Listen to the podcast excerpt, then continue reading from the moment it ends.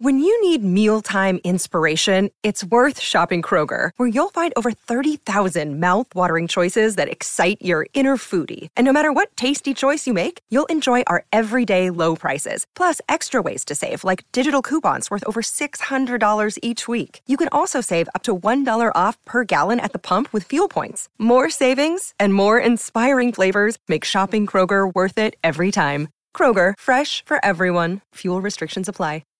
Hi, everybody. This is Adriana Trigiani. I'm the host of You Are What You Read. I have the privilege of interviewing luminaries of our times about the books that shaped them from childhood until now. We get everybody from Sarah Jessica Parker to Kristin Hannah, Mitch Albom, Susie Essman, Craig Ferguson, Rainn Wilson, Amor Towles, you name it, they come, they share. New episodes of You Are What You Read drop every Tuesday on Apple, Spotify, or any major streaming platform wherever you listen to your podcasts. Hi, Tom Barnard here. You're listening to Best of the Family. Enjoy the show. Thanks for listening.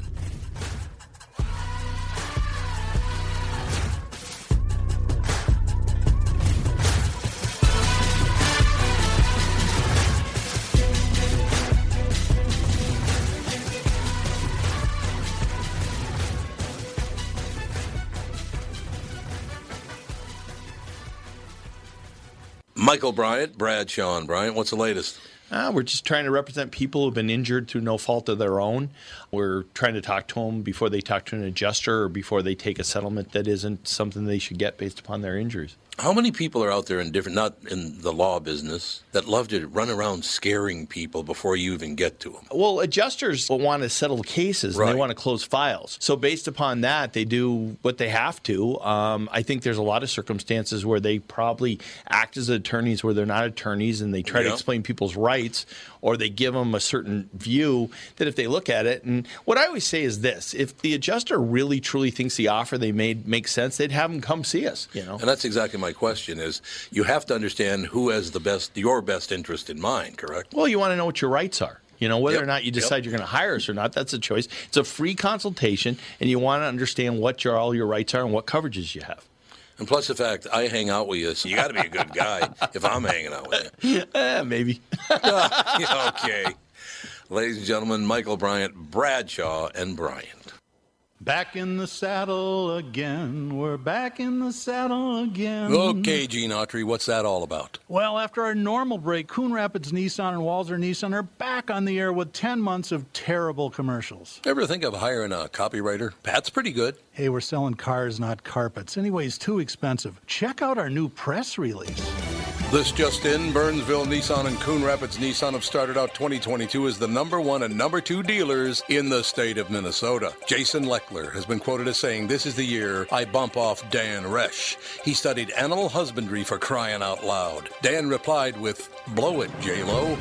What do you think? Mm, maybe you should hire a copywriter. Cool that they're leading the sales race, though. That's good. Yeah, it's actually more than good because they were so dominant last year. We've earned more than our fair share of new Nissans. We have 40 Altimas available for March and 120 Rogues. Check out the huge selection of Nissans at Burnsville Nissan and Coon Rapids Nissan. Hey folks, Brian Zepp here. Spring is gearing up, and if you're like me, you've already got the itch to hit the road. Make sure you and your motorcycle are ready with Dennis Kirk. Whatever you ride Harley, Indian, metric cruiser, or sport bike you'll find what you need at DennisKirk.com. They've got 160,000 parts and accessories in stock, clothing and helmets too. Order before 8 p.m. and they ship the same day. Plus, shipping is free for orders over 89 bucks. Get in gear and head to DennisKirk.com. Take it from Zepp. They ship today. Have you ever seen a squawk steers? Well, look at mine. We are back, ladies and gentlemen. People on the street. I was just kind of glancing at the news just in case some big story is breaking. I'm not going to cover a lot of news today, but I just took a gander and just see if anything big was breaking. Basically, all it is that a lot of big businessmen are under investigation.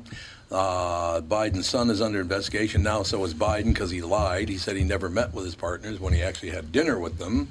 Donald Trump is under investigation. Is there anybody who's not under investigation? I don't think I am. There's one person who's not under investigation. Don Shelby. But he should be. He should be. Yes. He should be under investigation. I don't think for the crimes against nature, crimes against manhood. What do you Hello, think? Don. Hello, how are you? What do you want? Happy to, 2000. thank you, thank you very much. Where are you? I'm in my office. You don't have an office. Why would you have an office? what a complete waste of revenue. That's all I have to say. Don, I got to ask you a question. It's very, very nice of you to be here. In any case, you're obviously a very, very big part of this show, no doubt about that. But I want to ask you a question. Sure. Because I really feel bad because I, I uh, over the years, I've you know working for Hubbard and you know Ron Magers was there, and then got to be friends with Paul Magers. Watch him.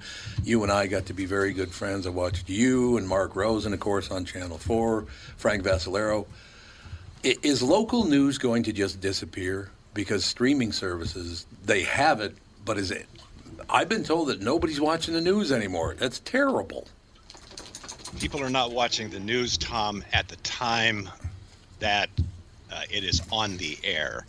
Uh, so, what is probably going to go away is the uh, noon and the four and the five and the six and the 10. Mm. Those are going to go away. Appointment television is going to go away Yep. everywhere. Yep.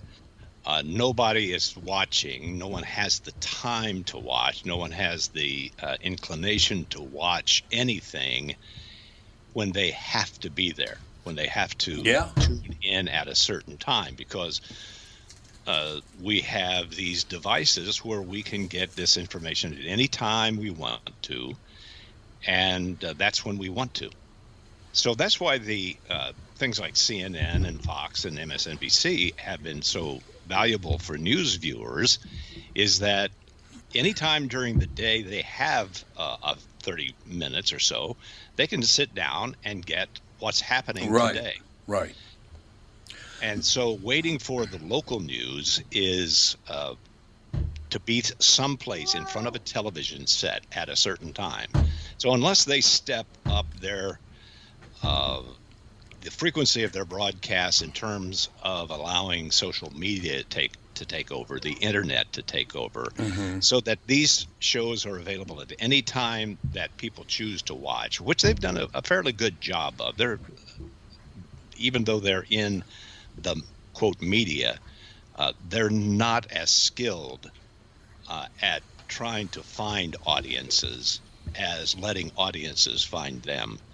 So they need to learn that uh, trick.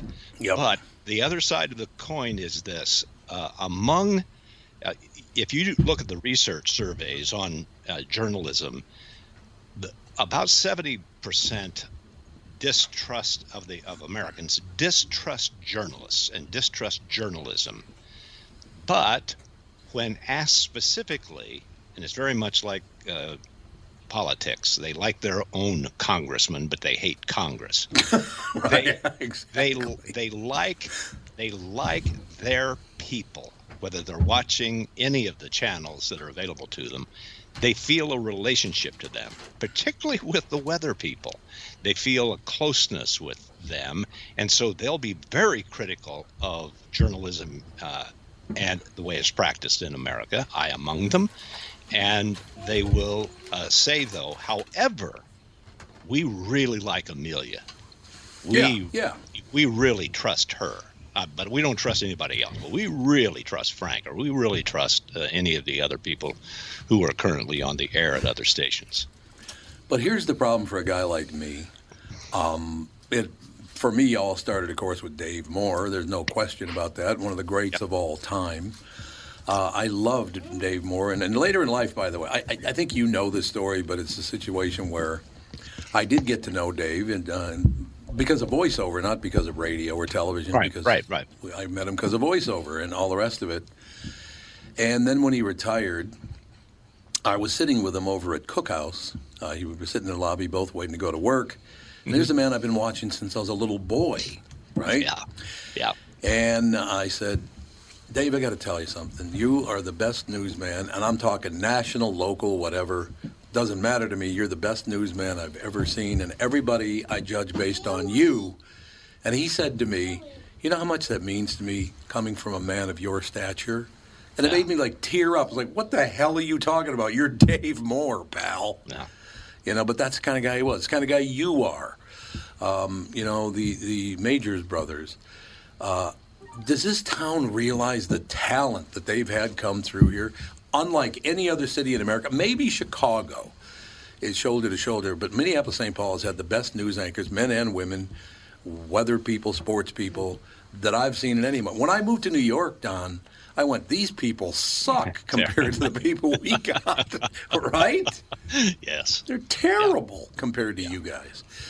So I'm glad to hear that maybe that somehow we'll figure out that, uh, that you know when I can I can sit down and I can watch the news when I want to watch the news because you know I, I did used to record it, but now because of streaming you don't record anything anymore either. I mean I suppose you right. could I guess, Yeah. but but I need to see my Don Shelbys and my Pat Miles and my Dave Moores and uh, you know the, the Frank and Amelia obviously. You go down the list of people. Chris Eggert's a very good friend of mine. I love that guy.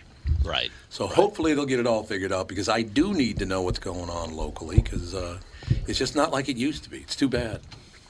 As soon as they can figure out the streaming service uh, end of it, uh, so that the news is available when people need it. Otherwise, they're going to lose an entire generation Yeah, of people because primarily, uh, you know, the blue hairs that were the uh, fans of WCCO in the old days before they started to uh, expand their base a little bit. The uh, they're not so inclined. I mean, they're more inclined to sit in front of the television set at six o'clock and at ten o'clock. But uh, younger people have they don't want anything of that. They just Yeah. uh, if, if I want news, I want when I want news, I will get news. I won't wait until these times. So if you don't adapt to that, mm-hmm. you're going to really lose a large section of the audience. And as you know, mm-hmm. the advertisers are most concerned with the younger audience. So they they love the 18 to 38.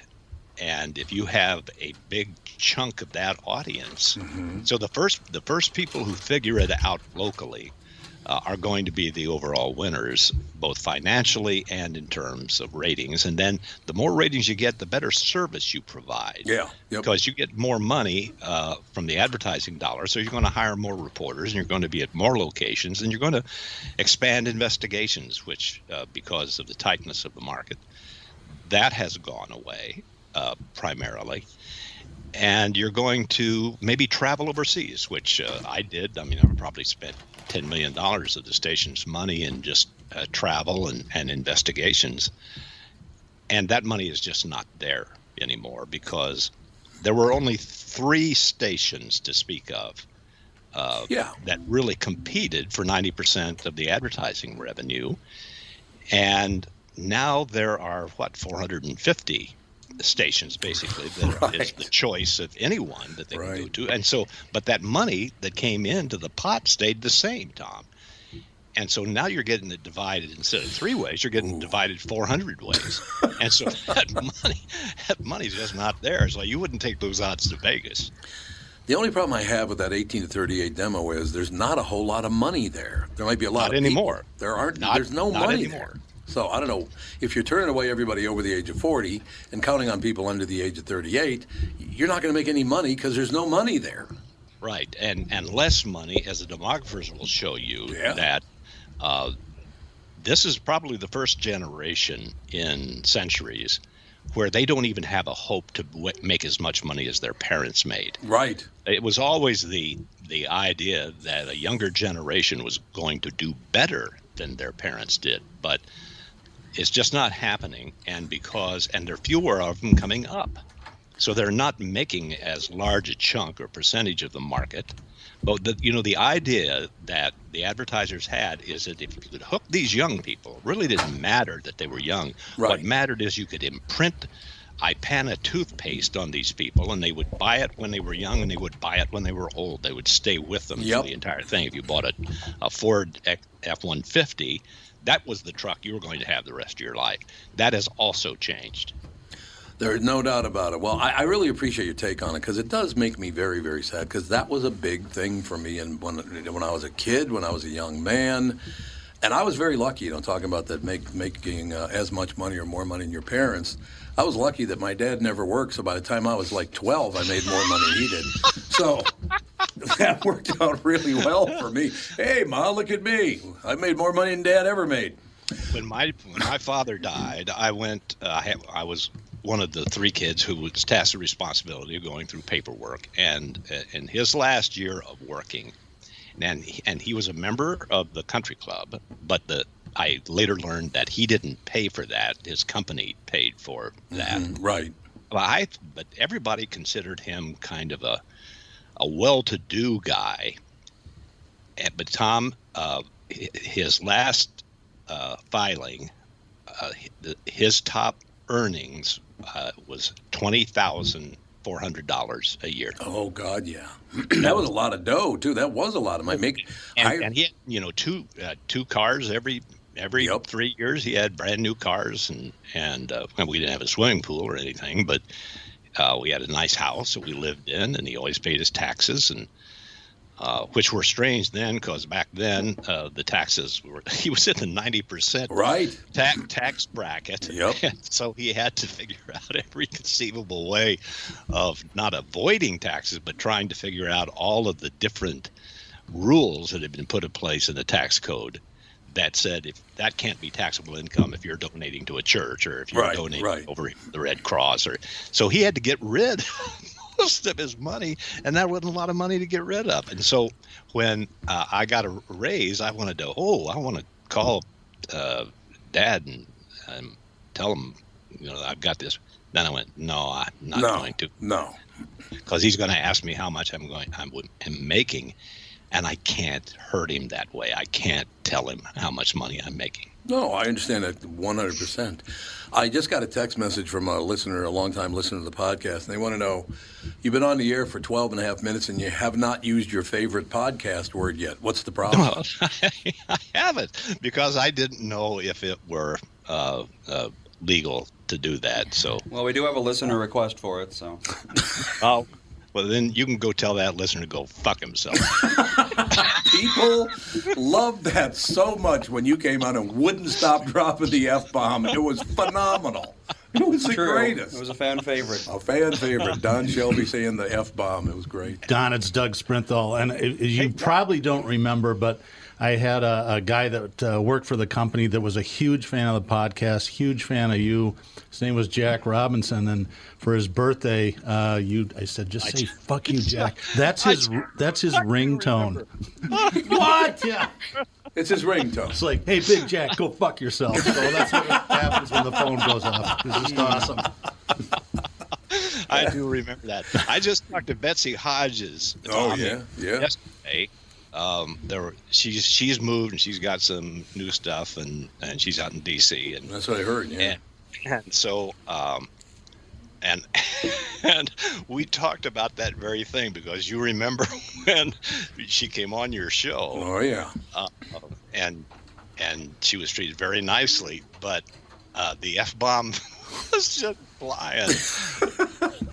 and you, think, wait a minute, the mayor of Minneapolis, and just saying, "Go fuck yourself." So whatever works, you know. And, and well, a lot of people told her to do that anyway, and they've told me to do that. So hey, we'll get used to it after a while. It works out in the end. You know what's so amazing about that, Don? We, Don and I have talked politics for quite some time because I'm not a Democrat nor a Republican. I just kind of hang around the middle somewhere. But uh, is Don still with us, or is that? I think it just lost connection for Yeah. a second. Oh, it did for a second. Okay, yeah, we just lost. okay, am I still here? You Yep, are. All good. Can you hear us? Okay, yeah. I just wanted to make sure you could.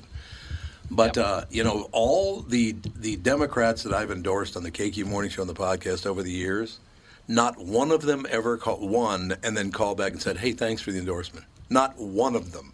What is that all about? Oh, you know, it might, but instead of being a, in a generalization to a party, it just may be the people. Uh, I'm not fond of politicians. Mm, I understand. uh, uh, I've spent a lot, a lot of years as an investigative reporter, and uh, I ended up somewhere, uh, sometime investigating somebody, and that's why I had a particular rule to never be a friend of a politician Yeah. until they retired. Uh, I would never associate with them. I'd never, uh, of course, we were not allowed to make any contributions or endorse any candidates. Uh, because who knew you may have to, you know, go out and Matt Gaetz them later on, uh, and if you like them a lot, you might go easy on them. So you had to be very careful about that. But uh, I'm sorry that that happens to you. What I think is just bad manners, basically. Yeah, I think you're absolutely right about that. I I don't think there's any and, question. and and it's also this uh, when when they were trying to rile me up to run for Congress yeah.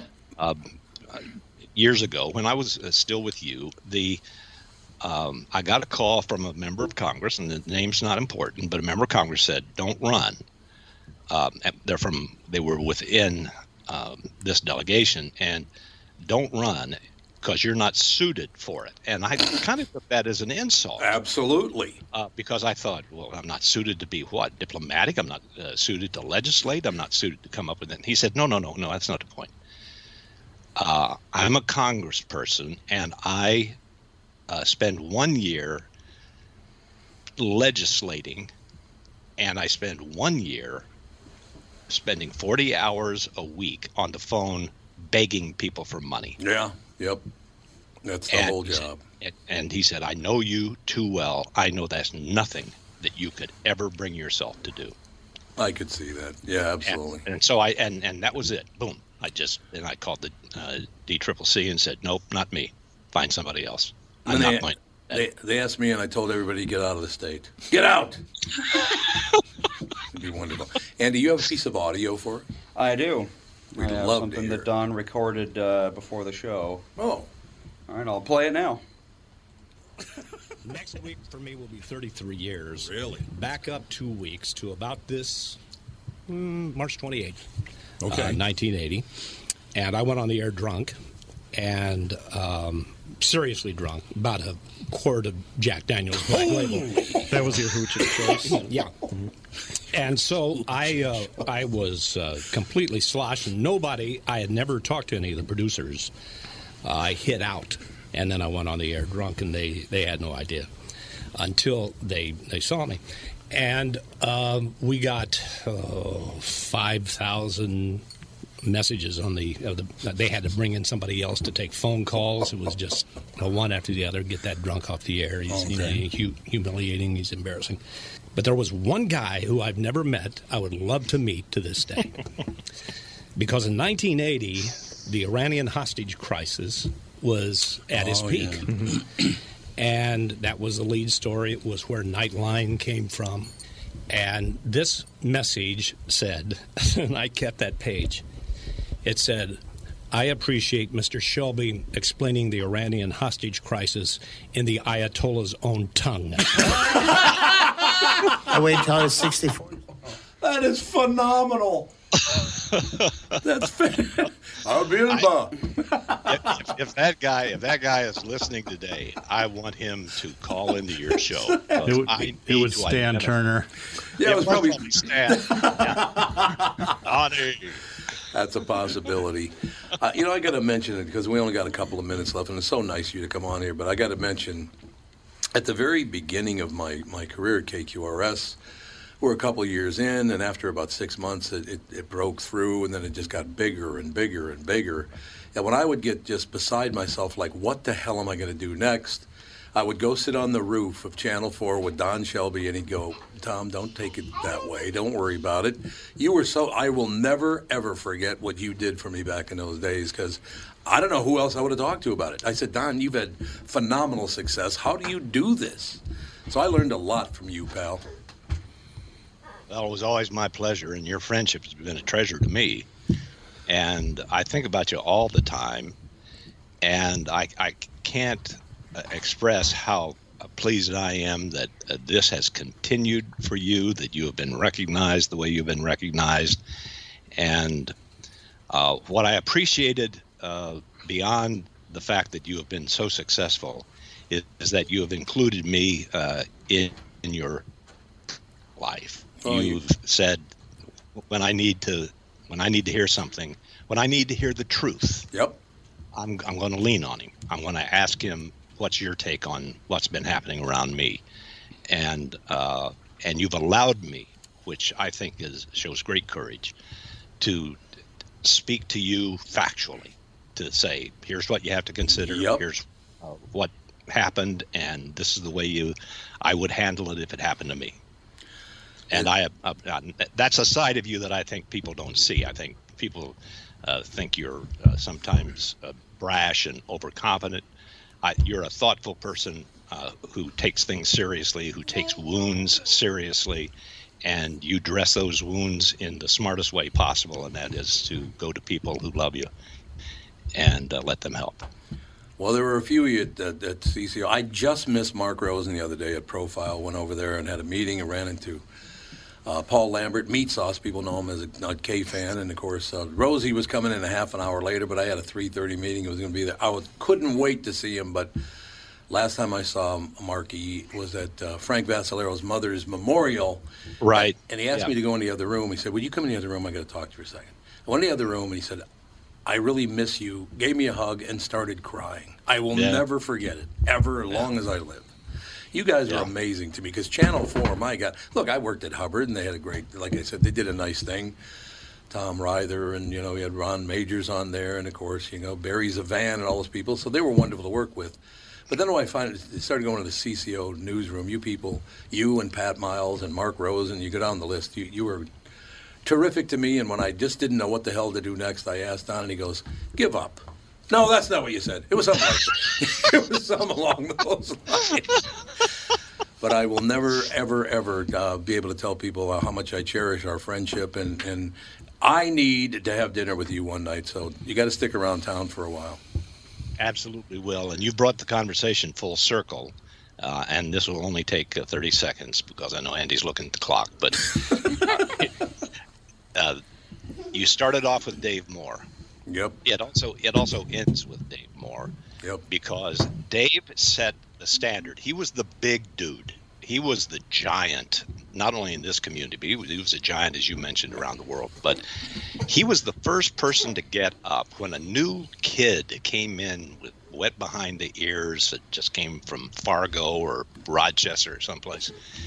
He would get up out of his chair and walk over and and introduce himself like he had to introduce himself. He would Right. walk over, shake, shake the, the young uh, man or woman's hand, and say, "My name is Dave Moore. I work here, and I'm over at that desk. And if you ever have a problem, uh, come to me."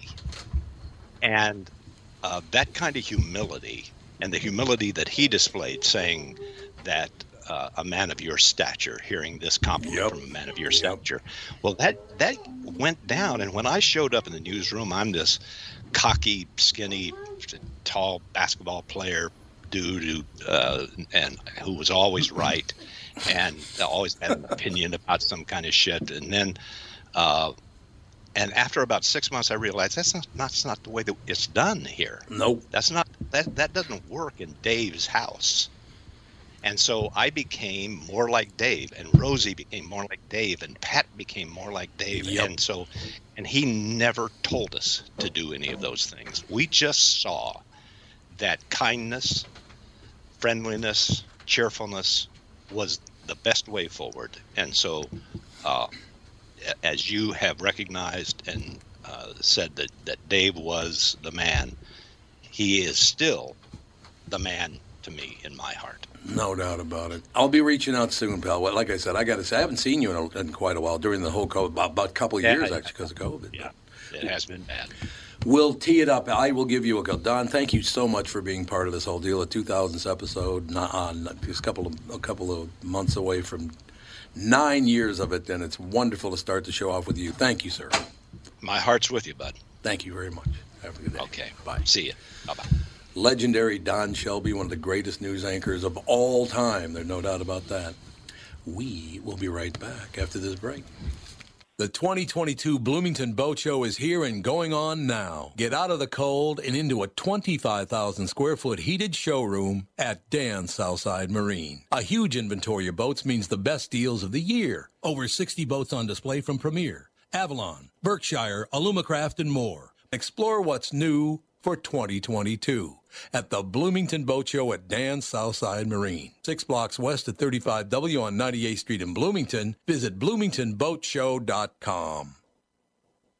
Tom Barnard talking with Brad Huckle and Michael Bilski of North American Banking Company. We've talked a few times over the years about how North American Banking Company has helped local businesses when they're ready for expansion. We love talking about the success of our customers. One example is Suburban Manufacturing in Monticello. They create innovative products that produce clean, dry air that is needed during the manufacturing process. We recently helped them expand their business. Moving into a new building gave them the space they needed to add new equipment and production lines. We were able to step in quickly and provide the financing they needed when they needed it. When we help businesses like Suburban Manufacturing with their expansion, it's beneficial for our customers, but their growth also creates new jobs in our community. So they make stuff that produces clean, dry air for manufacturing after working with Bill Bilski. Do they breathe easier with their business felt? We certainly hope so, Tommy, and that's no hot air. Nice one. Why not bank with my banker? North American Banking Company, a better banking experience, member FDIC, and equal housing lender. You all have helped build My Pillow into the incredible company it is today and have trusted in Mike Lindell to give you a great night's sleep. Mike's latest incredible deal is on the Giza Dream Sheets, which you've heard me rave about before, that's for sure. These sheets are made from the world's best cotton, Giza. They are ultra soft and breathable, yet extremely durable. Right now, the Giza Dream Sheets at its lowest price ever. These sheets are 60% off, coming in as low as $39.99 with promo code TOM.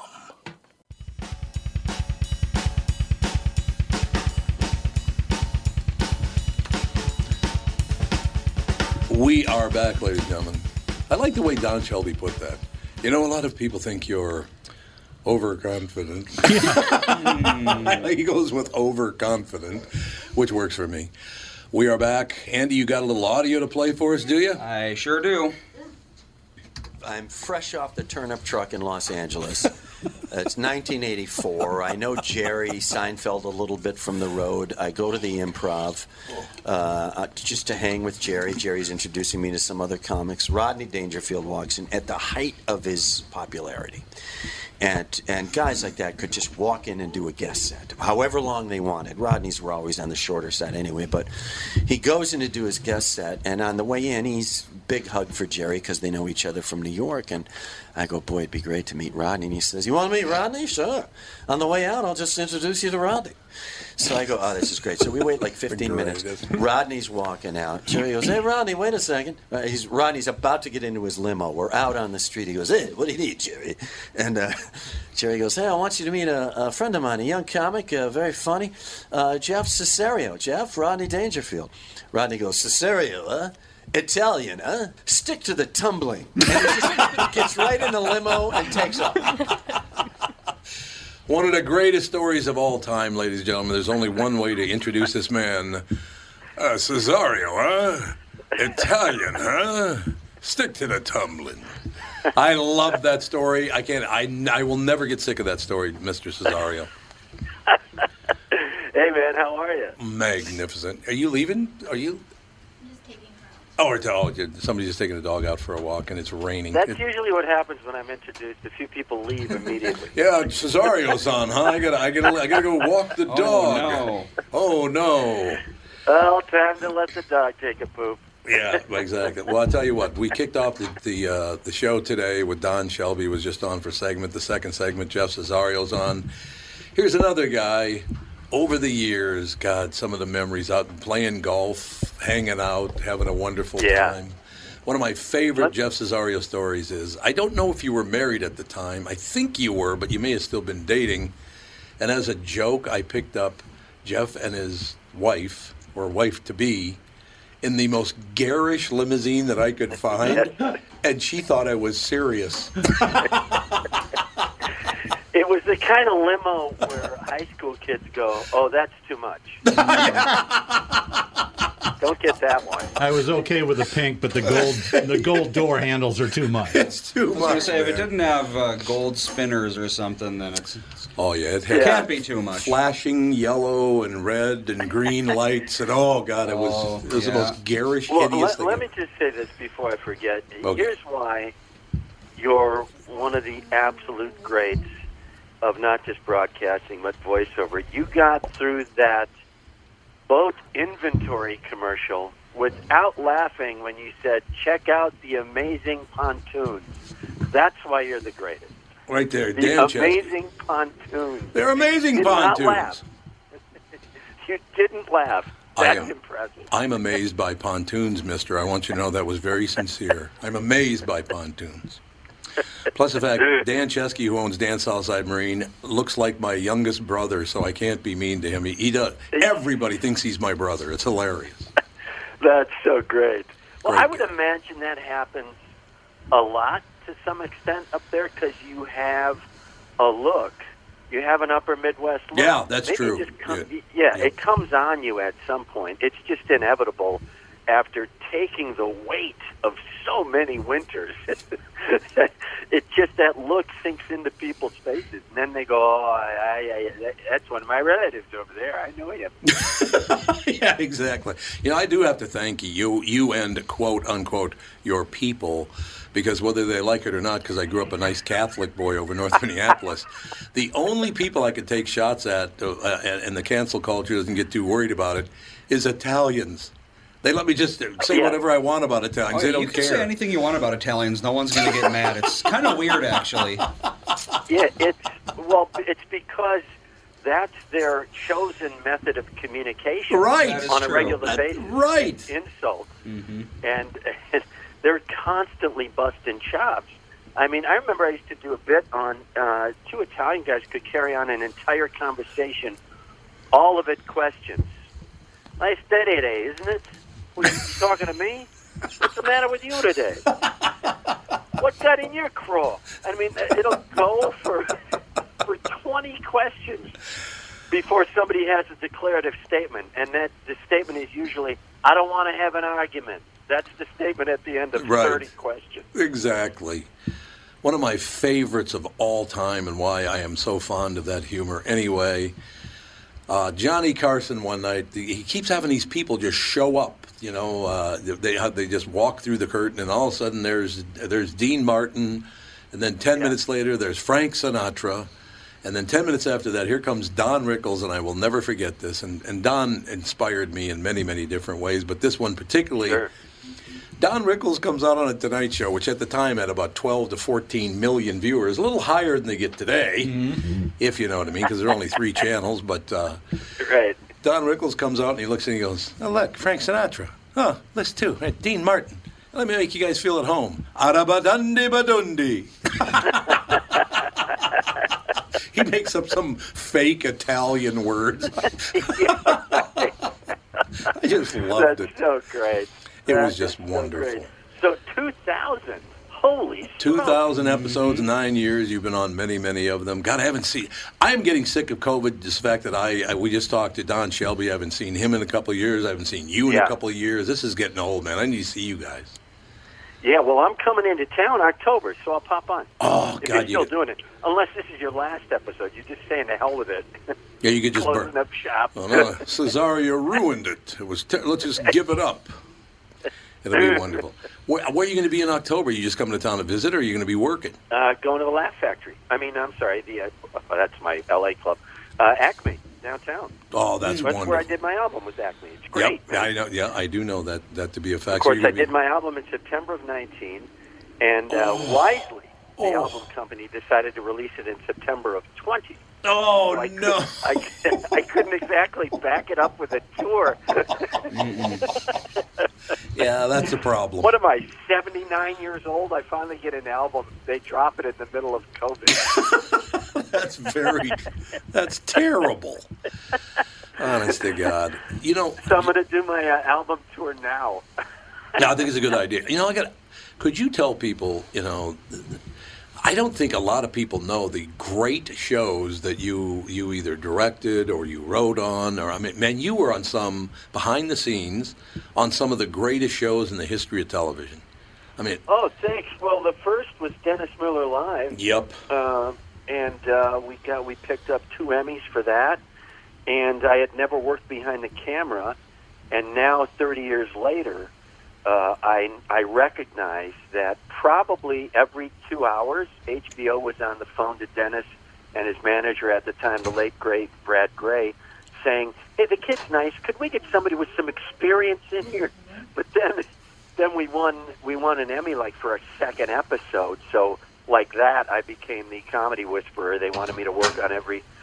they wanted me to work on like Chris Rock. They wanted me to work on Shandling. They wanted me to work on everything. So I did that. Then I went from Dennis Miller Live to the uh, to uh, to uh, the Larry Sanders Show, Oh, which was Great just, show. You know, crazy. That was like narrative camp for me. I just drove to the studio every day and learned how to write a script.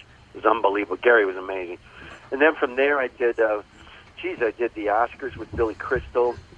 I did uh, a ton of Emmys with Garry and uh, and uh, Grammy awards, and then I did. Uh, I did uh, later in my career. I worked on uh, Brand X with Russell Brand, who's Yep. just a brilliant comic.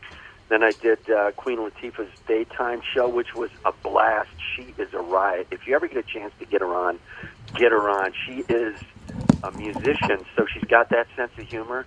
She'll go blue on you in a heartbeat. She's she's hilarious. I had a great time on that, and just recently worked on Brian Regan's uh, Netflix thing. So, yeah, I've had a had an unbelievable run. Can you swear on your Yes. podcast? You can. Okay. Yep. Um, so uh, it's been essentially bookended. I'll still work on some stuff. I'm sure I'm, I'm writing some screenplays and things like that. But essentially, I started my TV career with Dennis Miller, where um, uh, you know we would literally have conversations in the writers' room, like. Uh, all right, Jeffro, should this be a motherfucker or a cocksucker here? and then I end it with Brian Regan, the nicest guy on the planet, who says, I don't think I can say fart. Could I say pass gas?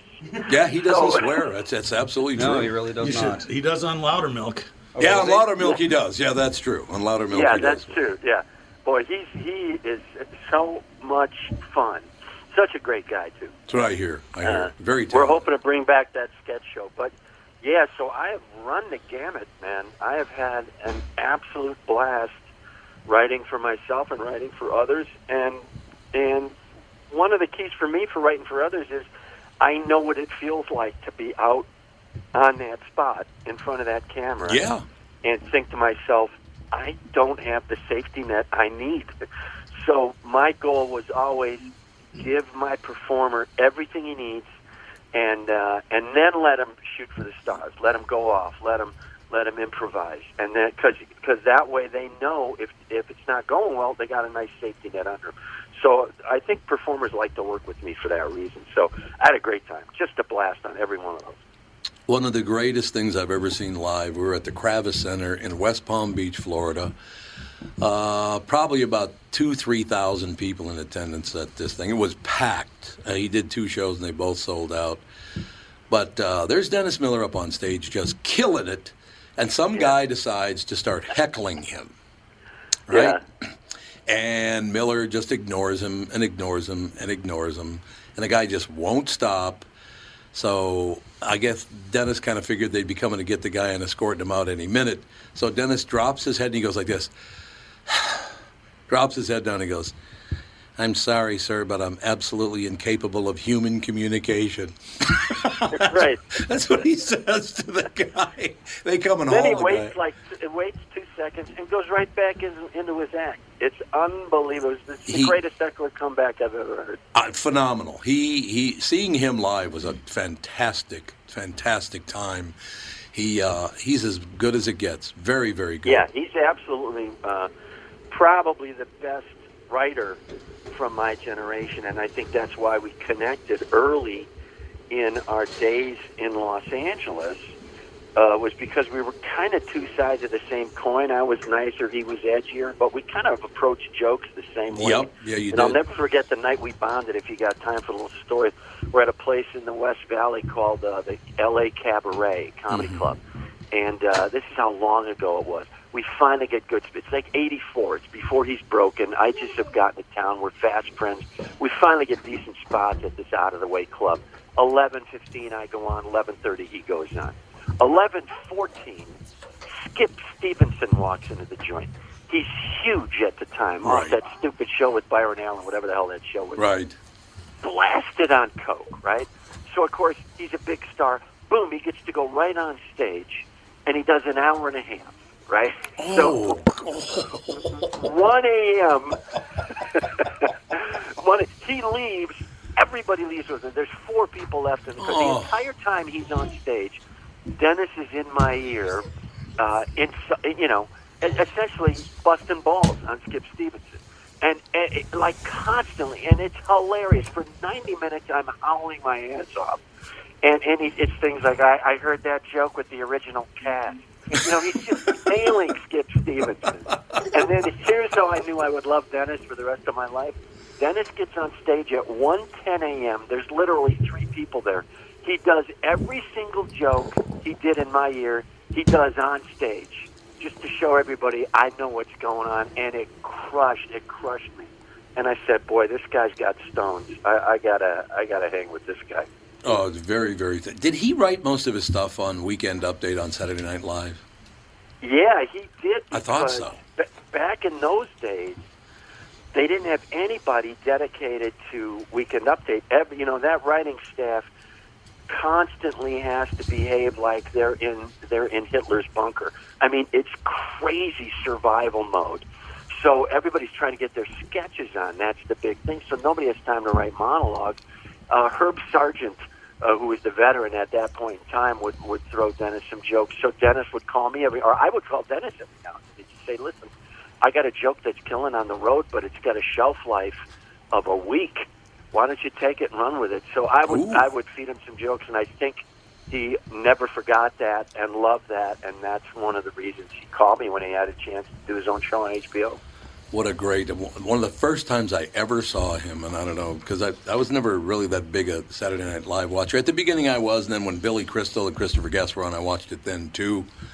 But one of the Yeah. first times I ever saw him on Weekend Update, he came on and said, "It's been revealed, ladies and gentlemen, the city of New York and New York, New York, New York State, the city of New York now has a white population of only 49 percent. So I'd like to announce." I'm sick and tired of getting hassled by the man. yeah. oh, that's great. It was a great joke. But you on stage, I also remember, and unfortunately, uh, Mr. Meaney's no longer with us, but I saw you and he on stage at the old Guthrie in the Round. It was the last thing I ever saw at that theater. So it was a very, very special night for me.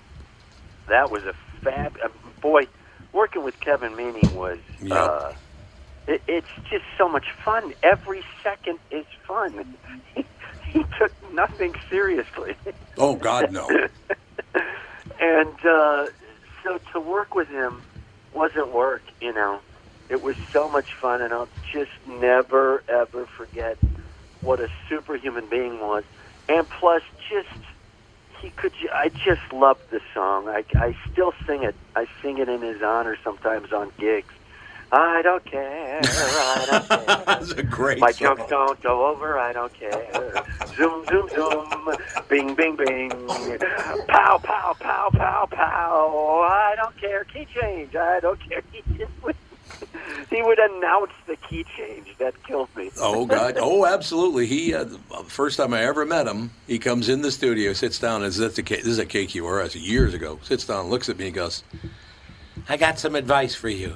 Get that puss off your face." Because apparently Wipe that puss off your face. wipe that puss off your face. apparently I had a crabby look or something. I don't know, but you know, so many great times. Like I said, mentioning. You and I are on the golf course, and we're just laughing like lunatics. Hit you hit the ball, you go play golf. But man, I used to Oh, well, I remember the one round I played out at Spring Hill. I think it was. Yep. uh, I had, I think it was early in the year, so I had come zero prep. I had nothing, and he said, "You want to go golfing?" I went, "Sure." So I get to the place. Uh, you know, I might as well be a Hasidic Jew at that point. I might as well have a black hat on, curly sideburns. I have nothing for golf. you walk me into the clubhouse. It's like one of those fast changes in an old '90s movie. I come out looking like I'm a member in Caddyshack. I got, on, I got spikes. I got a little hat. I'm all set to golf. I'm set with a thousand dollar set of clubs. It was so much fun. And then I, that was the yeah, that was the round I had to leave at like the 14th hole because I had to go catch a flight. I remember, yeah. And uh, and I almost hit a hole in one on the last hole. And then literally I tap in a two foot putt, and I've never been able to say this before in my life until then. Gotta go, guys. Gotta go. birdie. There's my birdie. Gotta go because I just birdied. Yeah, I'll never forget it. Absolutely. And I also remember going into the old KQ and doing shows and just feeling so good. you were so key to comedy early on in Minneapolis because you loved good comedy, you loved good comics. Yep. You were in a position I have no idea what was going on from a business standpoint, but I just know this. You pushed to get comics on and not just the big names who were coming through town. You pushed hard to get Louis on because you knew A, he'd kill, Mm-hmm. and B, make the show look good. C, make the radio station look good. But but I know I, I know now after 35 years behind the camera, that's a heavyweight bout. You never walk into somebody's office and go, "Hey, I want to do this," and they go, "Ah, yeah, sure." It's always boom, one to the head, a jab, three to the body, round two. It's a pummel fest. And so to be able to do that, and then that greased the sleds for someone like me to come on. And then when I would go on, I would go, I got to kill. This guy worked his ass off to get local comics on to show everybody they were just as funny as national comics. So my hat's off to you for that. I know that was not easy. And then you get that kind of confidence in a show like that. You can go anywhere in the country and do radio because you were not like, uh, all right, we've got four minutes. Uh, give me three tee ups, and then can you do the weather for us? Right, you weren't right. that guy. No, I, that was not the way we did it. No, you were the guy who said, okay, we'll get to some of your bits, but I also want you to wing off the top of your head. We're going to do the news. Let's go. So you had to prove yourself on that front, and boy, I, I loved. I, I loved doing your show. It was the highlight of my week. What's so amazing to me, Jeff, is I didn't know that nobody else put comics on. I just assumed it was such a natural that Yeah. everybody would do it, but they didn't. And I, I was like, no. what is wrong with you? Yeah, I know, I know. It reminds me of um, I was talking to Seinfeld, and he was like, uh, you know, he did the whole nine years of his show. They did it a whole different way from normal sitcoms. He came in out of left field. He came in from late night. As you recall, his pilot was originally for late night. Yep. He said, I don't want to do a two hour comedy special. I want to split it up into four half hours and I'll do a sitcom with Larry David and it'll be weird and off the wall. They snuck it in through late night. It gets on. It's a whole new way to do sitcoms, a whole new way to write sitcoms. It becomes the greatest hit sitcom of all time. Yep. And I'm talking to Jerry and he goes, and right when I left, I thought I'd showed them a new way. They just shut the door and went back to the old way. They did. He's absolutely right about that. That's how sick the heads are sometimes on that side of the of the business ledger. Yeah. They just they just don't care about the creative. So you got to keep hammering them. You need to get a hold of me when you get into town. Just a few more months. You come in in October. He's going to be at Acme. Jeff Cesario, ladies and gentlemen. I got to see you, man. I haven't seen you in a long time. It, it Yeah, we'll do it for sure. We'll do I'm uh like I'm 103. I have a mask surgically implanted in the back of my throat, so you don't even see it. perfect. I'm very, That's very, I'm very happy about that. Jeff, thank you so much for taking the time to be on the show today. It means a ton to me, as as does our friendship, man. You're a great friend. Love you, pal. Hey man, love you and uh, continued success, and we'll hang soon, brother. I'm looking forward to it. Thank you, sir. See ya. Bye. We'll take a break. Be back with hour two. Catherine has shown up, which is good. Alex's kids it's are here. me. We know that. We know. Wrangling children. Right. Trying to do a show They're very excited. in between spilling water, smashing chairs, and falling. over. And falling. and going to the bathroom. And Hell of- going to the bathroom. Hell of a first hour. The family is all here. Doug Sprinthal is here. And by the way, you guys can jump in and ask questions anytime you want. It's not like I'm carrying on some long deal here. I, I don't like Cesario. yeah, nice try. Yeah, he what a horrible human being he is. But yeah, we, be careful with the lamp out there, please. we start with a couple of big, uh, big names: Don Shelby and Jeff Cesario. Oh, Got a I second missed hour. Don. Don was phenomenal. Yes, he was the first segment. He was great. But a couple of greats coming up in second hour too. Mm. We'll be back right after this. Tommy, I never believed it until now, but apparently you're a pretty big deal. Was there ever a question in your mind? Well, you might say I was a doubting Thomas. See what I did there? Yes, how incredibly clever. Anyway, what's your point? Well, last month I was trying to find you a car to replace the Mafia Mobile and suggested leasing a Nissan Altima as it was impossible to find your first choice. I love that Altima, and I'm actually looking forward to checking out the all-wheel drive as soon as it snows. Well, apparently someone at Nissan was listening to us, and at this month at Coon Rapids Nissan and Burnsville Nissan, we can offer short-term 18-month leases. That's actually pretty smart. By then, the chip shortage will be over, right? Man, I hope so. The only chip shortage I want to hear about is Bilski dumping one into the bunker. By the way, for the first time ever, Coon Rapids Nissan was number one in the state, and Burnsville was number two. Your Altima was actually one of the cars that put JLo on top. To learn more about short-term leasing, stop into Burnsville Nissan or Coon Rapids Nissan. Michael Bryant, Bradshaw and Bryant, what's the latest? Uh, we're just trying to represent people who've been injured through no fault of their own. We're trying to talk to them before they talk to an adjuster or before they take a settlement that isn't something they should get based upon their injuries. How many people are out there in different, not in the law business, that love to run around scaring people before you even get to them? Well, adjusters will want to settle cases and they want to close files. So, based upon that, they do what they have to. Um, I think there's a lot of circumstances where they probably act as attorneys where they're not attorneys and they try to explain people's rights or they give them a certain view that if they look at it, and what I always say is this if the adjuster really truly thinks the offer they made makes sense, they'd have them come see us, you know? And that's exactly my question is you have to understand who has the best, your best interest in mind, correct? Well, you want to know what your rights are. You know, whether Yep. or not you Yep. decide you're going to hire us or not, that's a choice. It's a free consultation, and you want to understand what your all your rights are and what coverages you have.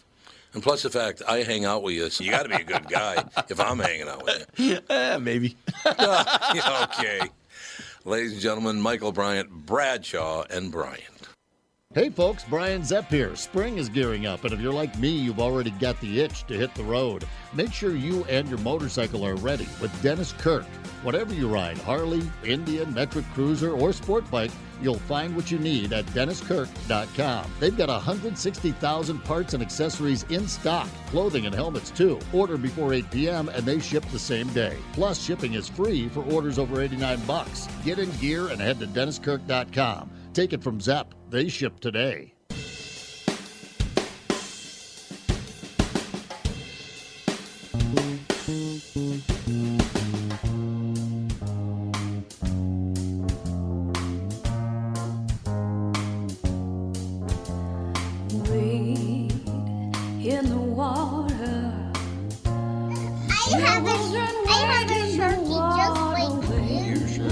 Find out in hour two that Sage has a Sharky, just like Andy. Yes, he does. Wait a minute.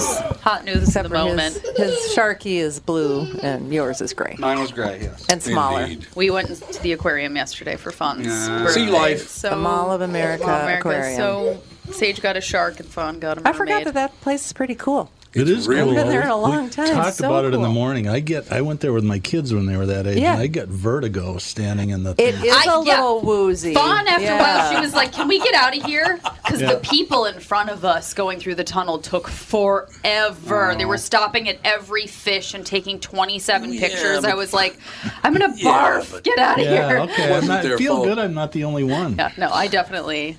Wasn't their kids fault they got wedged in there. They're big and. Yep. Well, they were. Oh, had some size. Well, to there's them. there's a lot of mirrors, and then with Yeah. the stuff floating mm. around, you're a little bit, and it's Well, and you're in dark a tunnel, there. and it's yeah. dark. Yeah, it's like after a a while- little bit like whoa, You If got like Fawn was like, "I feel weird." trippy. Like, me Twelve too. foot shark right above your head. Yeah. That was odd. Yeah, that was a the- great time. The jellyfish room. The Ray. Oh my Forgot gosh. all about the jellyfish room. Do we have a guest on the horn, Andy? We sure do. We got Paul Mecurio. Who? Paul who? Never heard of him. COVID Kenny? Is that who we're talking to? you know, here's a man, by the way, I cannot get this vision out of my head. Sitting on a beach on the Atlantic Ocean with Catherine and Paul Mecurio and me. I'll never get that out of my head. It's your fault. Beautiful day. It was gorgeous. Indeed. What's happening, Pally? Hey guys, how are you? We're doing well. Nine years, 2,000 episodes of this bad boy. You've been on it many, many. When are you coming to town again? Get get off your butt and get to town. What are you doing? Yeah, we're just, I'm going to start coming out again now that people are vaccinated. I mean, I had COVID, so I'm still dealing with like um, I guess they call me a long hauler, so I'm like still dealing with stuff from it, and I've been a little hesitant to kind of go near people. But So, uh, you know, how was that? How was having COVID? Well, I mean, I'm still really tired from it. Like, and I, I sat on my stamina back, and I got like joint issues, and they don't know, like, they just don't know why any of this is happening. Like, I've been one of this doctor, like one of the best COVID doctors in New York, and you know, you'll sit there and you'll go like, "Oh, I'm, I'm tired all the time." yeah, and I lost my sense of taste and smell. And I, yep, yep, we've heard that. And I got aches and pains. Yeah, we've heard that. And you could say anything like, you know, um, you know, frogs crawl out of my butt every Tuesday. Yep, yep, we've heard that. You told me that. right? Yeah, I remember you told me that. it was a big problem, and so it's like, and uh, which isn't a bad thing, and uh, so they just don't know, and so you know they got me taking a couple of different meds to kind of deal with it. So my blood's inflamed, and so they give you these meds and stuff, and then I think probably like the worst one of the worst things is you get friends that try to help you with stories that Oh, God, you know like you know you know what I'm talking about? Like this one guy's like uh oh you got it huh? Yeah you lost your taste and smell? Yeah yeah I got a friend of mine yeah. It's been over a year he still doesn't have his taste and smell back. I'm like okay. And then another guy um he was he was fine. I swear to God I'm not making this up. This is what he said. He goes so another was fine. And you know he was out and about and out of bed and about a month later, he had a blood clot and collapsed in the parking lot of a Walmart. I'm like, what are you doing? Why is he telling you that? Exactly. And then, and then another guy, he goes, yeah, yeah. He thought he was fine, and six months later, his lung collapsed. I'm like, I'm not going to be your friend anymore. I can't do this. I understand that completely. Facebook medical degrees. Yeah. Yeah, exactly, exactly, exactly. And um, so you know, it's just been the, the fatigue has been a real drag, and like uh, you know, I, I feel like a ninety year old man some days, but um, you know, and I'm uh, in New York is you know coming back, but that's get that that's been weird. That whole thing here has been just so bizarre, you know. No, I did see the Colbert is going to bring back an audience. Uh, is that correct? Yeah, um, we're looking at June 14th. Uh, we're going to do some test shows ahead of time, and they are going to open it back up. You know, we weren't sure because it's a Broadway house, basically. It's a theater from the 20s, so like we weren't sure if we were going to go the way that Broadway was going and open up like based on their schedule. But Yeah. I guess because of people vaccinated and stuff. But the city's been it's coming back, but it's been like it's just been weird. It's been like too quiet. Like like you, I like I would get up at like six in the morning and just jackhammer around the city just so I felt like things were normal. you know what I mean? Like just just stand outside people's apartments and just yell in different languages. You know, um, and so but I think things are coming back to normal because I saw two cab drivers get in a fight and uh classic like over a parking spot I think and they both got out of their cab and they literally tur- it turned into a fist fight and they had their masks on and they were fighting. And then I think one of them realized they're supposed to be six feet apart so he kind of like ran backwards a few feet and then like ran at him. Just windmill from six feet apart. it was like yeah. exactly it was like a big slap fight like you know. Uh, so it's just yeah so it's just been uh, you know we've been out of the city up in uh, up in Connecticut hanging out up as much as we can so yeah you guys are all safe every nobody got it right Mm, Nobody got it that we know of. I've, uh, yeah, I, yeah, not not anybody in the family ever showed any sign of having it. So, Al- although I do remember a year and a Oh, my dad ago. had it. Yeah, your dad had her her father, ninety four year old father had it and made it through. So that was good news. with no no Yeah. no after effects whatsoever. Yeah, none. It was amazing. well thanks I feel really good about myself Yeah, hey, what are you doing? Get some exercise. Jesus. can I come visit your father and have him beat me in arm wrestling come over here Sonny we're going to Indian leg wrestle yeah uh, For uh, but for some of our new listeners, I, I do have to point out one of the great thrills of my life is having Paul Mecurio as a passenger in my car because it's nonstop commentary. exactly. I I uh, I actually go out of my way to make my wife pull alongside a car so I can give dirty looks. um, so we're pulling onto the highway, and this Yahoo in an 18 wheeler decides he's just going to pull on. Well, no, we're on the highway. He pulls on, and he's going to cut right in front of us, Oh, like he's driving a you know a Mazda Miata. Right, right. And and one of these guys. So my wife's just like, oh, drivers, they, they stink, you know, whatever. Me, I got to say something, right? Because I'm like you. Like, you, what was that phrase we came up with when we were driving? Didn't we come up with something that we, we yelled at did. people? Yeah, we did. What was it again? It was. It was I, and I think there was a swear word in it, so maybe we Of course there careful. was. There's a possibility there was a swear word in it. You're right. Absolutely. So I, so I had my wife pull up alongside the truck, right, just to make the point. And I rolled the window down, and I and I, I didn't give him the finger, but I gave him one of these, like when you know when you throw your hands up, like what the, uh," like that, Right, like, right. big giant truck. But I'm hanging out the window, going 70 miles an hour, and I'm like, I got to get some therapy because this is not helping anybody. Well, you should get therapy And I'm, anyway. I'm gonna. I'm. I was telling somebody I'm gonna miss COVID because I had an excuse not to be around people, and I hate people. Like I know, it's like I just can't deal with it, and I'm not. I'm out of practice when it comes to confrontation. Like you know how I am. Like I got. I think I got to say something all the time. Yes. So I'm going to get my mother some coffee, and I pull.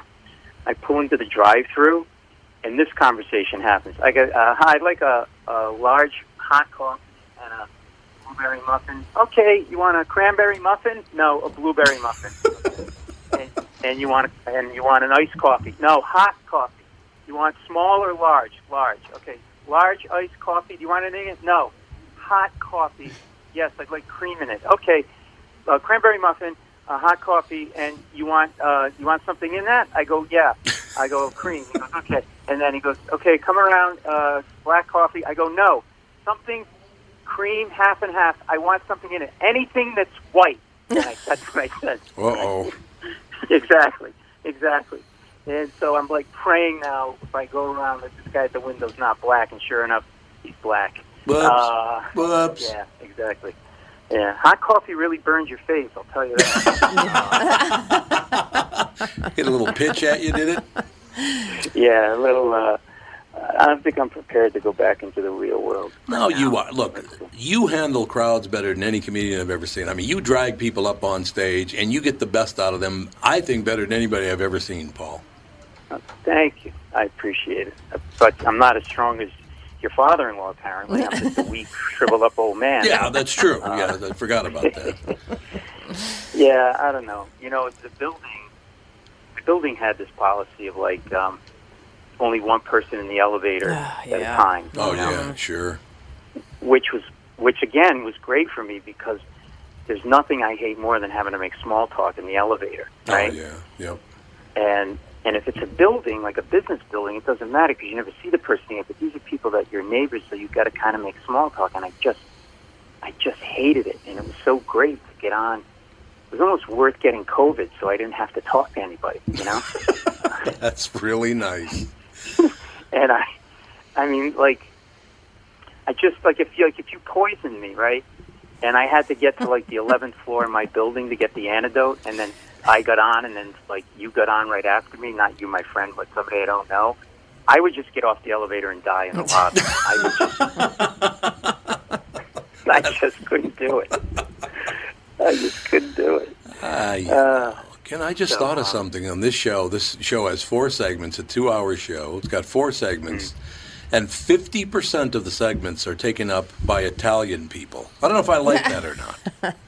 Hey, you know what I like? I like a little gabagool and a spaghetti and a meatball. Oh God, where's Alex? Yeah. I one another thing I love that you would come up to Alex, Paul Mecurio would come up to Alex and start ta- making up Italian words just to piss her off. It was phenomenal.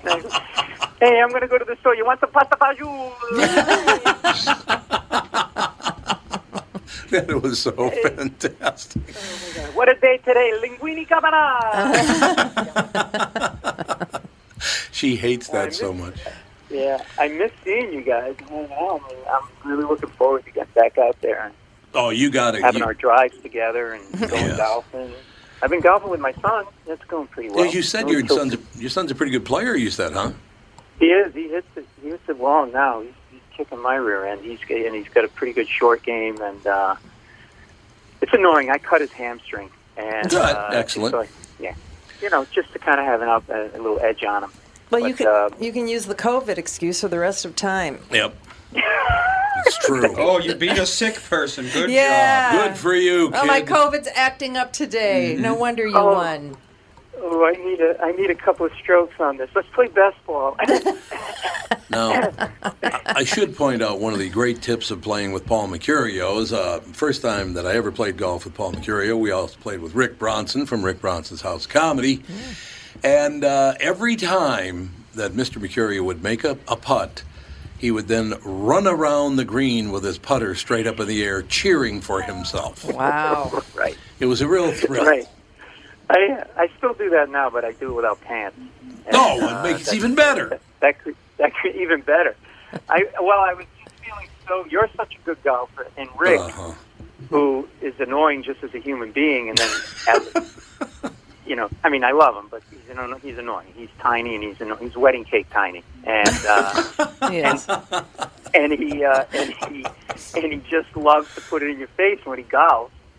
So I had to like I had like I had two good putts the whole day, or maybe a couple more. I had to strut my stuff, as they say, and like kind of, you know. But I don't know. My um, it's just been good to. I mean, I've spent a lot of time with my son, which has been great. He's been home and stuff, so that's been good. And uh, although the dog kind of looks at me like, "What's going on?" You know? Yeah, Like, yeah, sure. it's like because like and, you know they're not used to having you around and then like it was like uh initially the dog was like oh this is awesome. You're here. And then like then it was like a second stage of almost like oh well, wh- why are you here? A lot. And then the third stage was like would you just get out of the house? You're such a pain in the ass. Can you just leave please?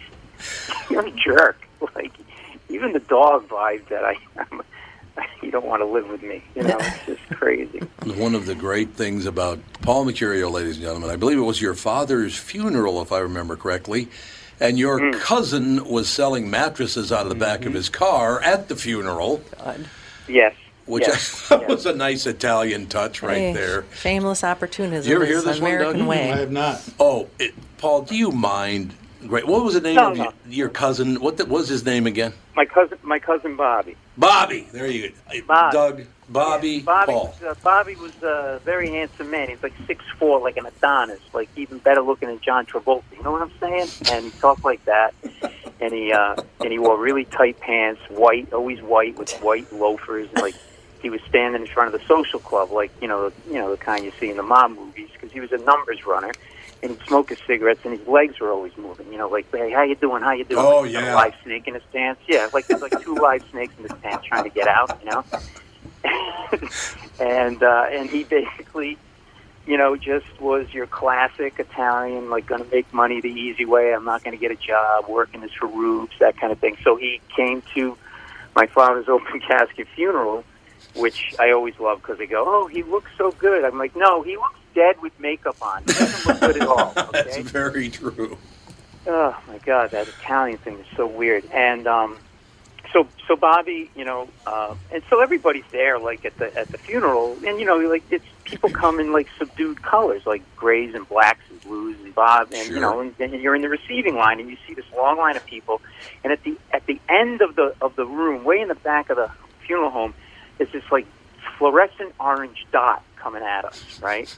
And as it gets closer, it's my cousin Bobby, and and, and none of this is made up. He he came dressed in a fluorescent orange silk shirt, unbuttoned with gold chains hanging out.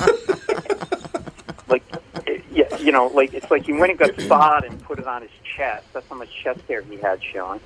he had white slacks, white mesh loafers. He was like a creamsicle with chest hair. Basically, is what he was Odd. and then, and it was the summer, right? So he put he would always, he always in the summer he would never wear socks. He wear loafers with no socks, but it was the summer, and he actually wanted to stay cool, so he put powder on his feet. But he overdoes everything. Like you know, he uses like a gallon of Hai Karate in a week, mm-hmm. right? and he put so much powder on his feet that every time he'd step toward the casket, puffs of white smoke were coming out of the top of his shoes. and I'm like, I leaned over to my brother Arthur. I'm like, I think somebody nominated a pope. I don't know what's going on with that. the white smoke. so, so he comes closer and he sits down and he does the kneels and does the prayer at the casket. And he comes over to me, and um, and then he goes like this. He's, he's got. He goes, hey, uh, uh, Paulie. He goes, Paulie. Uh, Uncle Arthur. That was my father. Uncle Arthur. He was a he was a good man, and he grabs. You know, like when an Italian grabs your hand, like the one hand by the wrist, and then pulls it in Right. and pulls my hand and, and puts his hand against mine and he palms me a little something for the funeral and he palms me fifty dollars like I'm a maitre d at a restaurant. At your father's funeral. yeah, just to help out a little bit, fifty dollars. I'm like, yeah, Bobby, that's great. It's not going to even pay for the flowers, you cheap. Uh, so we leave. So now he's hanging out, and now, and then he did this like Elvis turn, like because you know, like everybody's facing you when you at the casket. So Right. There's a whole like full audience, and after he did it, I swear to God, he did this turn like, thank you very much, and he turned to like the whole house, like he was performing, and just started like, like. Like you know, his, his, his hips were moving back and forth, like he was like going to do an Elvis song, and he's like perusing, I think the the room for like women, like picking up women, and he starts working the room and he's oh, hitting on women at the at the funeral, right? So we the funeral's over and we leave and it's night now and we go and the only cars left in the parking lot are like mine, my brother's, my mother's, and in the back of the parking lot is Bobby, and he's got like a van, and he's got mattresses pulled out of the van and stacked up all around the van, like. and he and he said he said to me, I said to him, I go, Bobby, were you selling mattresses at my father's funeral? He goes, Yeah. He goes, It was a great place, you know. People were kind of bummed out, they're sleepy. I figured they need a mattress, yes, you know. they're sleepy. Sure. I go, Bobby, you know, we have a furniture business. Does we do that for a living? Like, did you do you have an account with a company? He goes, Nah, I don't even an account with a company. I go to the I go I go to the dump. They got them all over at the dump, and I got I got this uh, Chinese guy. I give him fifty dollars, covers him for fifty dollars. I sell him for six hundred. Oh my God! You want in on this? You want in a little bit? I'm like, like, no, that's okay. He's like selling mattresses with bugs in them for six hundred dollars a pop. One of my And, favorite uh, things about that whole deal is that he dukes you a 50 at your dad's Yeah. funeral. Yeah, yeah. He's Everybody contributing. Else, yeah, everybody else is putting it in cards, you Yeah, know, like a with card. a nice note, and because he's got a, he's all flash. It's all flash and sizzle. He was running numbers a hundred thousand dollars a week out of his father's house after his father passed away, and he was driving a Jag. His wife was driving a Mercedes. They were all like diamonds and things, and this and that. No visible means of support, and uh, and they busted him and they, you know, they put him away for a little time for running numbers. And, he, and he, they did a sting, and he literally said to me, "I have no idea how they knew what was going on." yeah, how did they ever figure it out? Isn't that wonderful? Well, do you, do you go to? Do you know many open casket funerals in the Midwest? I don't, I've never been I've to never one. When, been I, to when I was a kid growing up in, Yeah. in New England, they all were right. They all were, yeah, back in Well, the day. the wake, the wake here is usually when they have the open casket. They have the open Yeah. deal. They don't usually do it yeah, at the where, church. where in New England did you grow up? Well, I was born in Providence. My uh, grandmother lived in Pawtucket. It's where my dad Yeah. uh, was born. I was Uh, born in Providence. Yeah, well, it's a small state. You're either born in you That's know. There's like Providence or. Pawtucket, or Yeah. uh, but I, I but I but we moved to Lexington when I was probably five or six and lived there until we Oh. moved out to the Midwest. Oh, okay. So you don't have the, you don't have that Italian garlic stain. No, on no, you. no, no, no. I, I'm old school Episcopalian. My forefathers taught the taught the pilgrims how to make martinis. That's that's my family. That's a wonderful I told my cousin Bobby you're an Episcopalian. He goes, Episcopalian, what is that? You got a bad back? Sage, he liked that joke. Yeah, got a two-year-old to laugh. That was good. He didn't hear it. Yeah, but he he laughed. thought It it was was funny. Doesn't matter. He's laughing. Exactly. He Peer loved pressure. it. You need to Uh, get to town, Paulie. When are you coming to town? Well, we, uh, we're looking at something later in the year, like uh, after the summer. So we're starting to kind of starting to kind of book stuff. I'm starting to feel comfortable going back because like I got I got this being at a club, and so I want to make sure a lot of people get back. I'm not trying to lecture anybody, but I want to make sure that I'm safe when I go out again because I don't want to get this a second time or whatever. But um, but uh, I'm uh, so probably uh, you know after Labor Day. I'll let you know when we get a specific date, and uh, love to see you guys again. I miss everybody, and uh, hang out and go driving with you and swear at people. Yeah, we'll go driving. It'll be it'll be magnificent. Paul, thank you so much for joining us today. It's just I, Of course. I just cherish You your guys are friendship. family. Congratulations on 2000. That's awesome. Not surprised, but it's awesome. Good Thank you, sir. We'll we'll see you soon, hopefully. All right. Yeah. Same here. Take care, everybody. You too. Bye. And Gentlemen, one of the nicest men, one of the funniest guys I've ever met, Paul Mecurio. Hanging out with him for an entire day and just listen to him riff on things is a mate. That guy is so quick; it is unbelievable. But he, uh, yeah, he would. He's got a one-liner for everything. That's not a problem at all. It's just the way. Great storyteller. Catherine, I was going to throw in at the end. Oh, you know what? Can you hang around just five more minutes because Donald Trump's going to be on next. Oh God, he, He hates yeah, oh, Trump yeah. so much, it's he's one of those. He's one of those constantly tweeting about how much he hates Trump guys. you know, for like a year and a half. You're like, we get it. Yeah, we. We get it, Paul. We get it. Yeah, we know. that would have been very funny. We should have done that. All right, we'll take a break. Be back with our final guest. We we won't even tell you who it is, yet. or did we tell? Two more guests, technically. Oh, that's right. We do have two more guests, uh, which is great news. That's wonderful. We'll be back with the family. Tom here for Shift Real Estate. Last year, about this time when we were making plans for Key West, I met the folks from Shift Real Estate. And when I heard the Shift story, it made sense to me. It made sense to my kids and it makes sense to pretty much everybody that's heard about them. Shift Real Estate saves home sellers thousands of dollars on real estate fees. How do they do it? Shift lists for a flat fee of $5,000. You work with a full-time salaried agent. They take professional photos and videos of your home, list it on the MLS and market your home online, all for a $5,000 flat fee. Call Shift Real Estate and tell them about your home. Tell them that you heard me talking about it, and they will tell you how you can save $10,000 or more when you list with Shift. It's the common sense way to sell your home. Visit shift2sell.com. That's shift, the number two, sell.com. Because life is expensive enough. And we are back with stretches picks. You know, Tom, uh, there's a lot of analysis that goes into these picks. Yeah. And uh, I highly recommend betting, of course. I always recommend betting. Yeah, absolutely. So, who's winning this thing? The Kitties, the Pack, the Bears, or the Purple? None of the above. Those are all the teams in the division. I know that. Well, who's your pick? I'm going with Sabre Plumbing, Heating, and Air Conditioning. What? It's not a football team. I know, but it's a hell of an HVAC company. They do the most thorough system tune-up in the industry. Sabre is one of the largest Bryant dealers in the state, which means you save. Yep, I'm going with Sabre, Sabre and Bryant, doing whatever it takes to keep you comfortable. It's also the smartest time to call and schedule your furnace tune-up with Sabre. Get the most thorough tune-up in the industry from the people who keep my home comfortable. Oh, uh, one more thing, Tom. What's that? Visit saberheating.com. Tom here for Continuum Weight and Wellbeing. Continuum is here, it's new, and they're doing it differently. There are no meal replacements or foods you're required to purchase. There are no pills or surgeries. They specialize in customizing meal plans for you using all whole, nutritious foods. They don't just focus on weight loss, they are upfront with their pricing, and most importantly, Continuum is designed for long term success. Schedule a free consultation and find out more today. Go to their website, continuumweightwellbeing.com, or call or text them at 952 491 6527. That's Continuum, C O N T I N U U M, continuumweightwellbeing.com. I've learned so much from them, and I know you will too. Continuum Weight and Wellbeing, life beyond weight loss mode.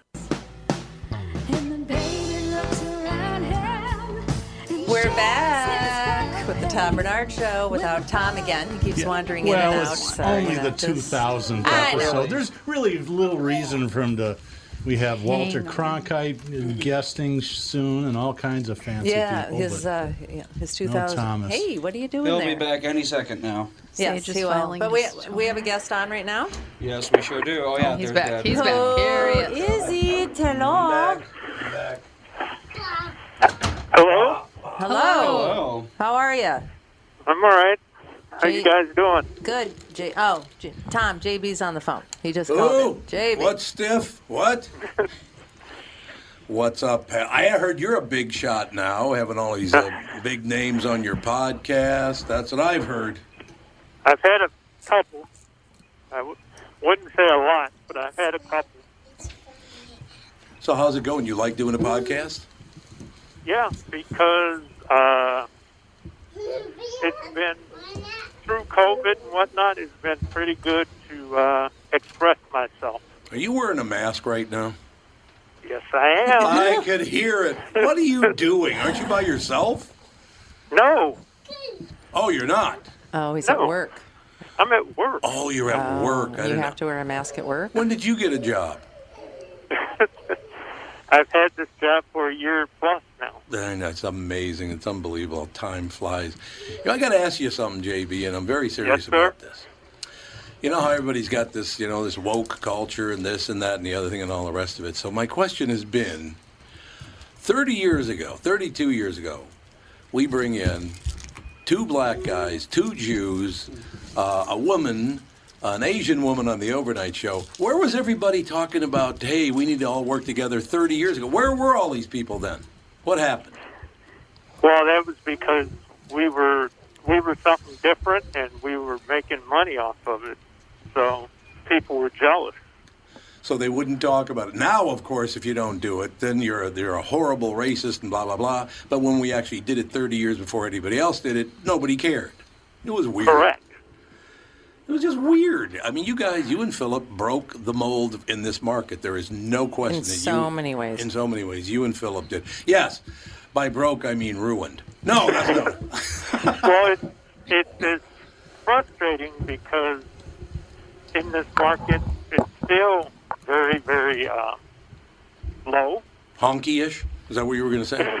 no, very low. I mean, uh, one of the stations have given a couple of people weekend spots and celebrate like it's some great accomplishment. Oh, I know. It's like, it's like that's just throwaway time.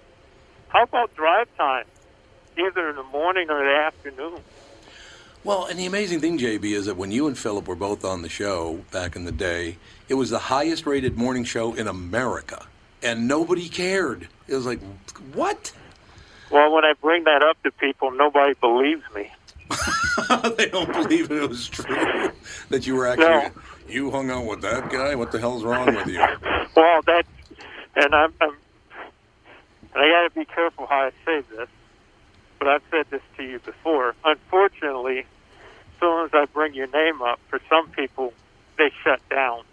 Isn't that hilarious? And they don't even know me. Isn't that weird? No, no, it's very strange. I understand it.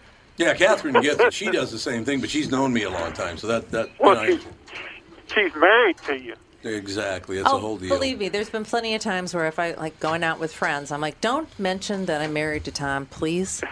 And they're like, "Why?" And I'm because I don't want to talk about Tom all night. Yeah. You know, whether they hate him or they love him, he- I just what's don't. really yeah. like? Really, Oh, yeah, I yeah, know. that- Exactly. Well, and of course I, uh, they would anyway because my friends suck. well, wow. I'm, playing a, I'm still playing baseball at 59. I love. God, you're 59. I can't believe it. I'm 59. Two days ago. Yep. Yep, the birthday. Um, thank you. And uh, thank you, Tom. I heard that you mentioned that on the radio station. and the So- podcast. and oh, and also the podcast. Thank you. It was your birthday. But uh, I was playing baseball one Sunday over in St. Paul, and the opposing manager has been the opposing manager for years for that team in St. Paul, and all his new new players he introduced me as this is JB from KQ. oh God, really? yeah, I was I was like, uh, I'm not there anymore, or you know, whatever. Because, like Catherine said, you you do have that fear of what are people going to say next, Yeah, I suppose that's true. and you and you would believe half the crap I've heard over the years. So, So not all good. Is that what you're saying? oh, oh no, I just. Where do they get it? Where do they even come up with this crap? I, I don't know. Wow. It's been see, and I've never told you this, but I may have told. It was either Doug Doug or Mike, I told this to a couple of summers ago.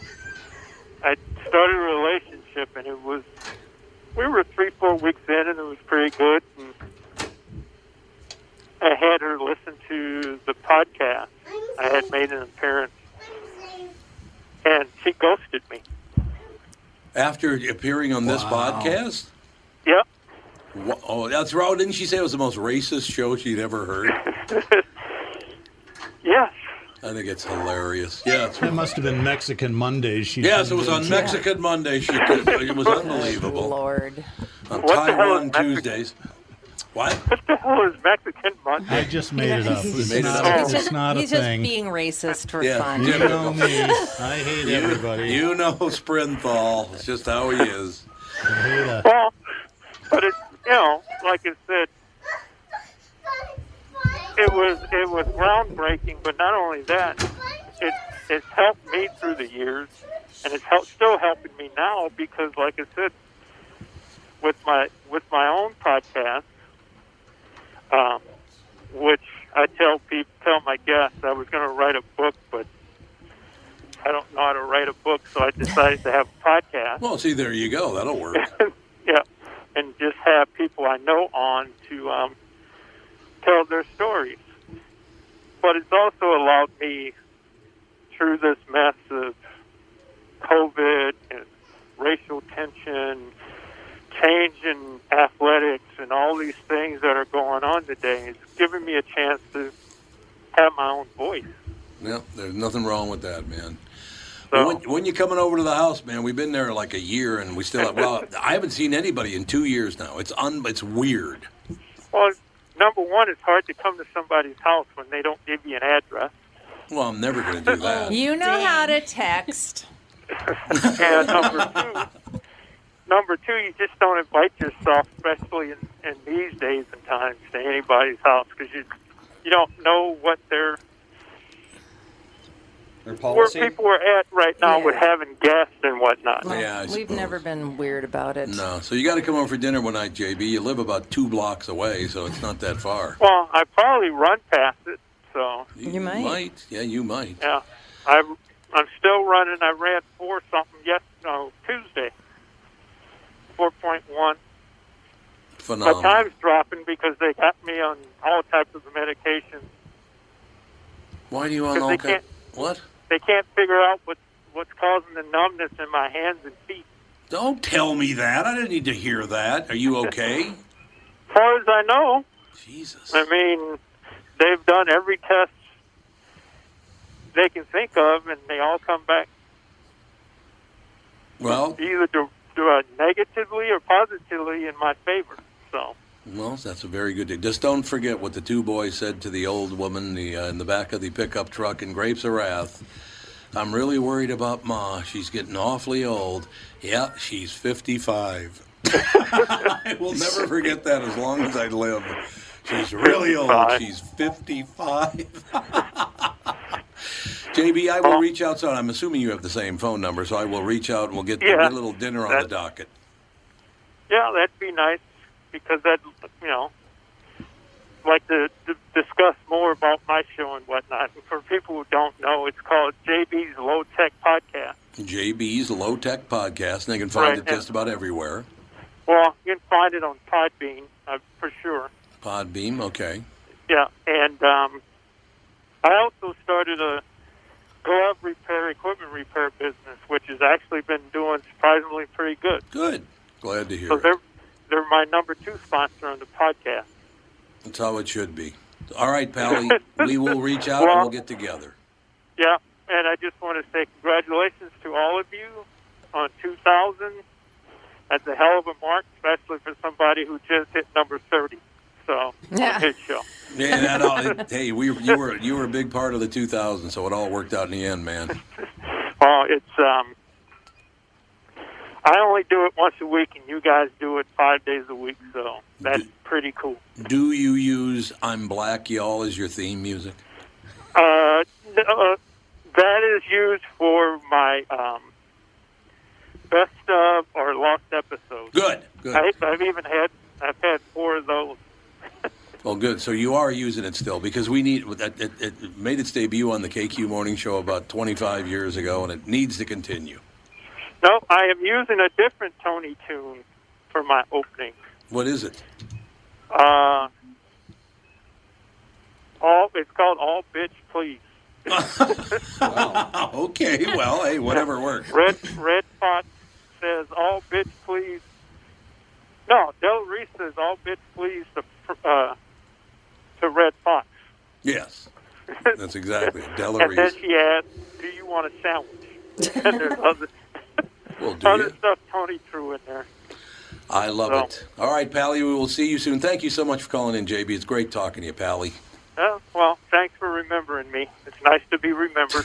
we we all believe that's true. It's nice to be remembered. We'll talk to you soon. All right, take care, gang. Thanks. Bye. You too. JB, ladies and gentlemen, uh, one of the two first black men ever on the radio in the in the state of Minnesota. What do you think of that action? Well done, Tom. And no, not well done, Tom. I'm just saying nobody cared, but now it's all they care about. But they don't look back and go, you know, this happened 30 years ago. They don't That's ever what regret it, happens when you're ahead of your time. I guess. I'm a little concerned that he fell for Mexican Mondays. Yeah, though. he did. He thought it was real. he actually thought it was real. Mexican Monday, Taiwan Tuesday, Right. Not related. Uyghur Wednesday. we got it all. We got it all cooking. Yeah, it's our favorite, favorite slave show on Wednesdays. You guys haven't seen JB in, in two years. Two I years. saw him at the container store. He came and Oh, visited he did? me. He did? So Yeah, Was he wearing his mask? Yeah. Oh yeah, Well, I mean, you he had loves to that at that I think the last time I saw him was the old studios because they used to come in and do It's been a Fridays long once in a while. He'd always fall asleep in the show. Oh, I remember. Yep. Except Yep. when who was on. He never fell asleep when one guy was on. One guy. Who? Remember, a comedian. He went Oh, after J- JB. Oh, Gilbert oh, oh, Gottfried. Gilbert Oh, well, yeah, it was God, phenomenal. just- Oh God, he hated Gilbert. We have Louie on the phone. Well, he hates Louis too. No, that's not true. Louis, how are you, Pally? I'm good. How are you, Tommy? Marvelous. A bunch of really, really close friends have called in today, and I just uh, it makes me very happy. 2000th episode, nine years in, and uh, man, we had all these, all these. Yay, 2,000 episodes. At the, I remember when you did episode one. You do remember when I did episode one? God. Yeah. The Nick My Swardson was the God, very that's first such guest. an accomplishment.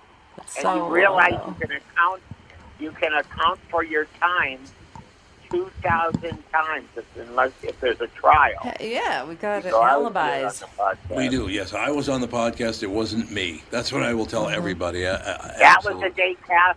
That was the day Catherine missed it, though. So I don't know where she was. Yeah, that's probably true. Yeah. Louis, I, one of my, one of my great uh, memories uh, of being your friend for many many years. First of all, when you when you brought about the 15 dozen donuts to the very first show at Treasure Island in Vegas.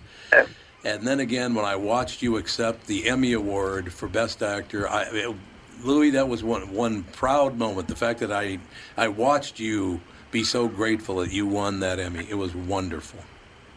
I think, though, also you were a predictor of that Emmy early on. That's true. Yeah, I did say you're going to win that you thing. you said know. you're going to win that. And I go, ah.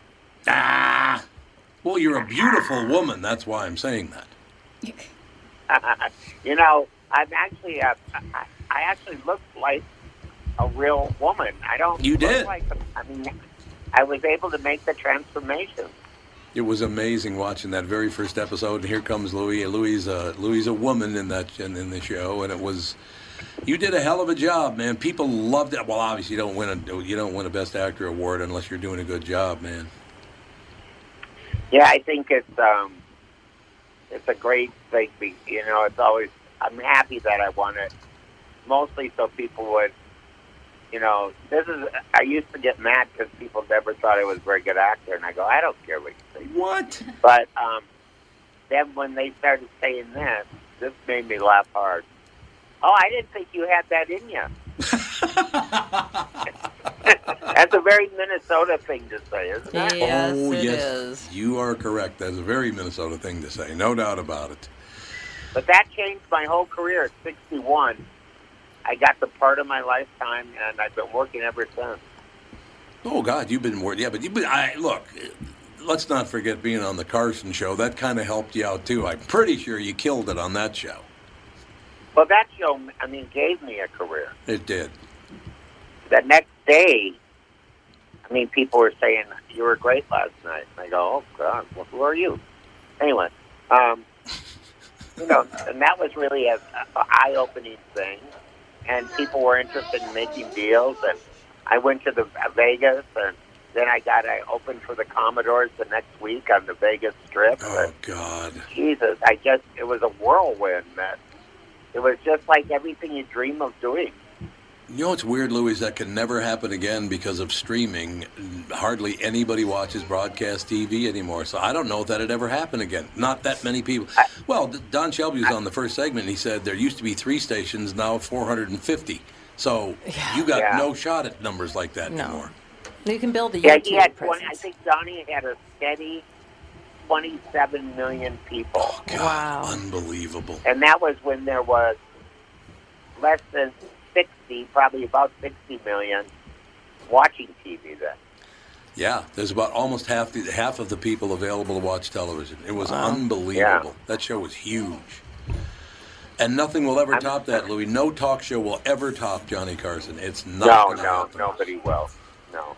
You know, um, have you been watching the late night thing on uh, CNN?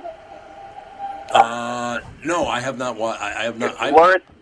It's really worth watching because they really do show the actual transformation of, you know, from uh, Steve Allen to, oh, you know, and they have all the early Letterman stuff on when he was a weatherman, and then a daytime show, Mm-hmm. and then they really show the transformation of late night and Johnny, how he, you know, what happened and how he did it, and people, you know, his family talks and people who were there talk.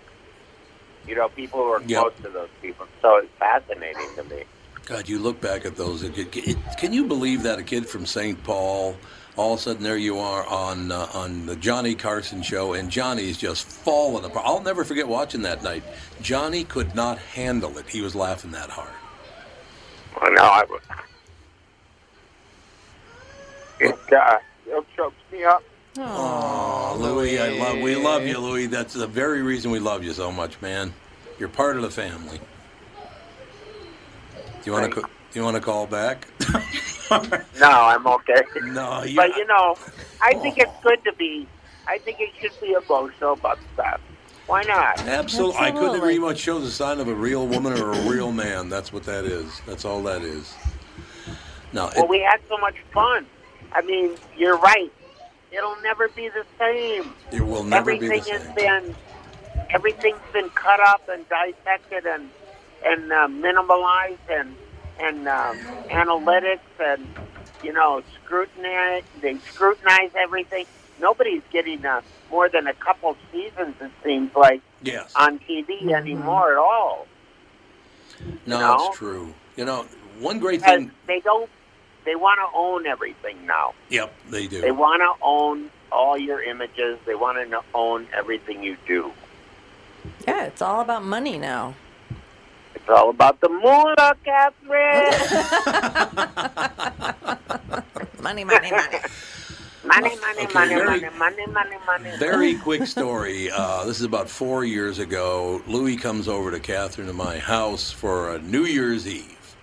And the nice thing back in those days is when we lived on the lake in Golden Valley, they used to shoot fireworks off over the lake on New Year's Eve.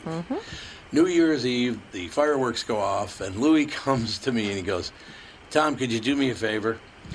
Next year, will you cut that tree down? Because I couldn't see all, all the fireworks. I wanted a tree cut down. Yes, absolutely. Louis, I'll cut it down. No ah, problem. Why didn't you make your house taller? Let's make your house taller. Why, what are you doing? God. Why didn't you have an observation deck? Yeah, I should have had an observation Should've. deck for the for the fireworks. Is fireworks. that that New Year's that the governor and everybody was there? Yes, everybody was there that night. It was unbelievable. Um, Tommy P. and uh, his wife and uh, No, absolutely. Everybody was there. Norm Coleman was there. Tim Pawlenty and his lovely wife were there. There- Everybody was there that night. No question about it. Glen Mason Yeah. from the Gopher football. They they were all there that night. It was God, what a what a fun time. It was the greatest. So now, when are you coming to town? Well, I'm thinking of coming in. I want to see my sister, and I want to see some other family members, and come and see you guys. And so I'm just trying to figure it out. Probably in the middle of June or at the end of June, maybe do a show. Um, you know, I'm just trying to figure it all out, just planning wise. So, Well, let me know in front because I got to uh, make a reservation at Bar La Grassa when you're in town. mm, I love that place. It is good. Can I get some extra everything? yeah, exactly. Uh, you know, um, how's you know, like um, I was gonna say, it's really crazy. I've I've worked this weekend. I got a part on a show. Oh. That um, that just I auditioned for it. It's a fabulous show, and I did two uh, episodes. I did one Friday and one Monday, and it was so much fun, and they were so great to me. It's a show on BET, and it's called Twenties, all written out T W E N T I E S. Okay. And um, it's a really great show. And the girl, uh, JoJo T. Gibbs, is a comic who's so talented. And we had a, so, a, re- a really fun time. And the whole crew and the cast were wonderful. We were shooting it in Encino and and uh, out in uh, in uh, Van Nuys, and so I got to see all the California homes.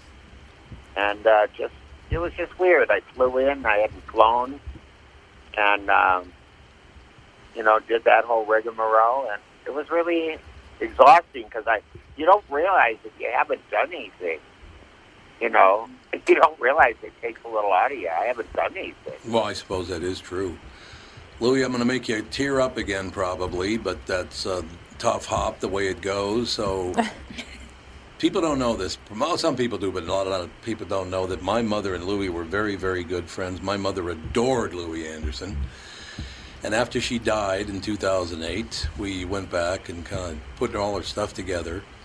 And my mother had about 50 statues of angels because she was an ardent Roman Catholic. Oh my God, she had angels everywhere. So there was like 50 angel statues, and right in the middle is a Louie Anderson statue. So it was Louis and all It was the an angels. altar to Louis. It's the rapture. It was on. I, she adored you. I, honest to God, I will never forget Oh, oh, Louis, we forgot to tell you. Um, there was a little clause in Toots's will that we didn't know about. She asked. Yeah. She asked for some more tickets, free tickets for your shows. Oh, that. You know that I'd love one you? of those angels if they're around. God, we could Oh, only wow. crack those down. Probably. Hey, um, Probably. I'll tell you why this. Uh, it's emotional. Today is, is my mom's birthday. Oh, it was Fawn's birthday yesterday. That's Bonnie's right. birthday yesterday. Your mom's birthday today. So It's very it's emotional. great, you know. Yeah. It's like uh, we're saying hi to our mom. Yep. Yeah, and, we are uh, indeed. My mom's trying to get my statue back from your mom. they're, they're arguing about it right now. Very quickly for the audience, because I know Louis has got to get going here, but very quickly. My mother uh, talking to Louis, and Louis goes, uh, "Toots, I'm coming to town. I uh, I'm going to appear at Northrop Auditorium, so I was wondering if you need some tickets." My mother goes, "Oh yeah, absolutely, it'd be terrific." He says, "Well, call me like tomorrow or the next day and tell me how many tickets you need, and we'll get you all set up." And I'll hand it over to Louis for the punchline. If you remember, do you remember the amount of tickets? I thought it was like 19. Yeah. It was. Tw- I thought it was 22. Of her close personal friends. Yeah. How many yeah, tickets you need, and I Toots? said, you know, you take a pause, and then you go, sure. There go my profits for the whole week. Yeah. But Oh. okay. My mother would walk around at a Louie Anderson show like, "Yeah, he's a good buddy of mine. I'm a big shot." she Oh. God, that made her feel She so good. She liked to name drop. She did indeed. She Well, loved. it was really fun. It was uh, great knowing her and great having that mom connection because I got to play my mom eventually, and I'm waiting for Tom for me to do another show. So you play your mom. Yes, that'd be. Oh, Toots would be that very. would be really. We're sitting on a bus stop, complaining about everybody. That's exactly. Although if I played my mother, I'd have to deepen my voice. I'd Yeah, have to talk like start down here. smoking then. now. I'm gonna get my voice deeper if I'm gonna play my mother. Yeah, she Honest did to have a God. deep voice. Louie, you got to come to town. We'd love to see you. We got to take you out to dinner, Pally. I love it, and uh, you know, I have a special, a virtual special on Rush Kick. Oh, uh, excellent. June 12th. June 12th. If you guys would uh, mention that, I'd be appreciative of it. Okay, All and new material. We should get you on And the morning show have and a this show, special too. Guest. I'm gonna have a special guest from Baskets on the special. Oh, that's nice. That's very, very Yeah. nice. Is it the coyote? It is the coyote. Huh? yeah. Is we it- gotta get rid of the coyote. Get rid of the coyote, ladies and gentlemen. Louis, I will tell you. I love from- you guys. Love you too, and Love I'll tell you. you. why I love you so much, Louis, because you were great to my mother. My mother adored you, and uh, you know, you're just the fact that you start crying makes you one of my favorite men in the world because you you really feel it. That's why we adore you. We love you because you're a very sensitive guy, and you're you're just and you're quite funny too. I don't know if anybody's ever told you that. Well, I'm going to keep trying to be funny because really that's what it's about. All right, Louis. We'll see you soon, You know, we got enough trouble in the world. We need Yes. more laughs. Mm-hmm. Yes. You are correct. Get to town soon, pal. All right, love you guys. Love Thanks you for too, having Louis. me on. Thank you. Bye. Bye.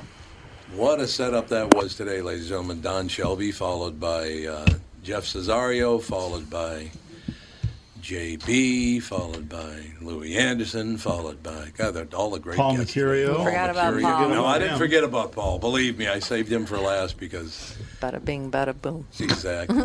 nice Italian boy came on. It was unbelievable. No, you know, you do forget uh, about you know how successful your friends are. You don't even think about that kind. Yeah, your children are quiet. Did you tie them to something? Yeah, we better go check on your kids. We got to I wrap it walked up out anyway. there but- and Sage had no pants on. Oh. So like usual.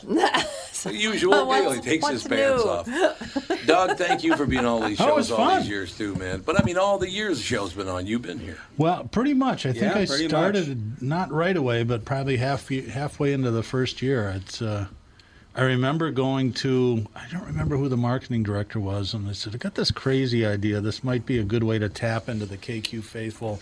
Tom started a podcast, and she, it was Sue Lynn. Oh yeah. And she Oh, right. listened to it, and she goes, "I'm totally hooked on that. I listened to ten episodes last night. We have to do that." She's been long gone, but Yeah. So we're still here, so it's No, great. just- it is terrific. It is no question about it. So thank you to everybody who called and Thank you for coming in today. And the whole family was here, which Two is really nice. episodes. Mhm. Holy, how did we? What? How's this Very last? It's a lot of episodes. It's so many It's a lot of episodes. It is. At least you're not on buses anymore. Yeah, I used to be on about. Oh, should I close with that story? yeah, sure. The old pickle parrot. In the old days, I'm down down at the cookhouse. I'm cutting commercials. There's a woman in town, uh, and she wanted to go to lunch and grab. She's producing a bunch of commercials. I think it was for McDonald's, actually, if I remember right. Doing some McDonald's voiceover, and she said, "Well, let's go grab some lunch because we got like you know five commercials to do today. So let's go let's go have some lunch." I said, "Well, let's go to the Pickle Parrot. They have really good food."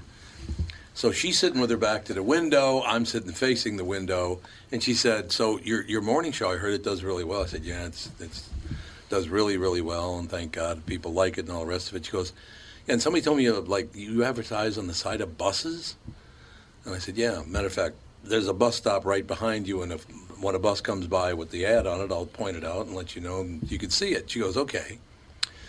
So what it actually said was Tom Barnard in the KQ Morning Show. Mornings from it was six to nine then. Now it's seven hours long.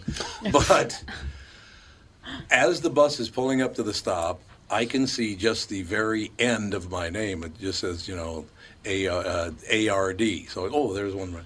And I'm just about to tell her to turn around and look at the bus side when the whole bus pulls up at the stop, and it says Tom Barnard and the KQ Morning Show and there's an arrow pointing to my name, and then the word moron. so I didn't point that one out to her. I, I waited for a later one. There's no such thing as bad publicity. Well- unless you're Harvey Weinstein. Well, that's true. It's a very good point.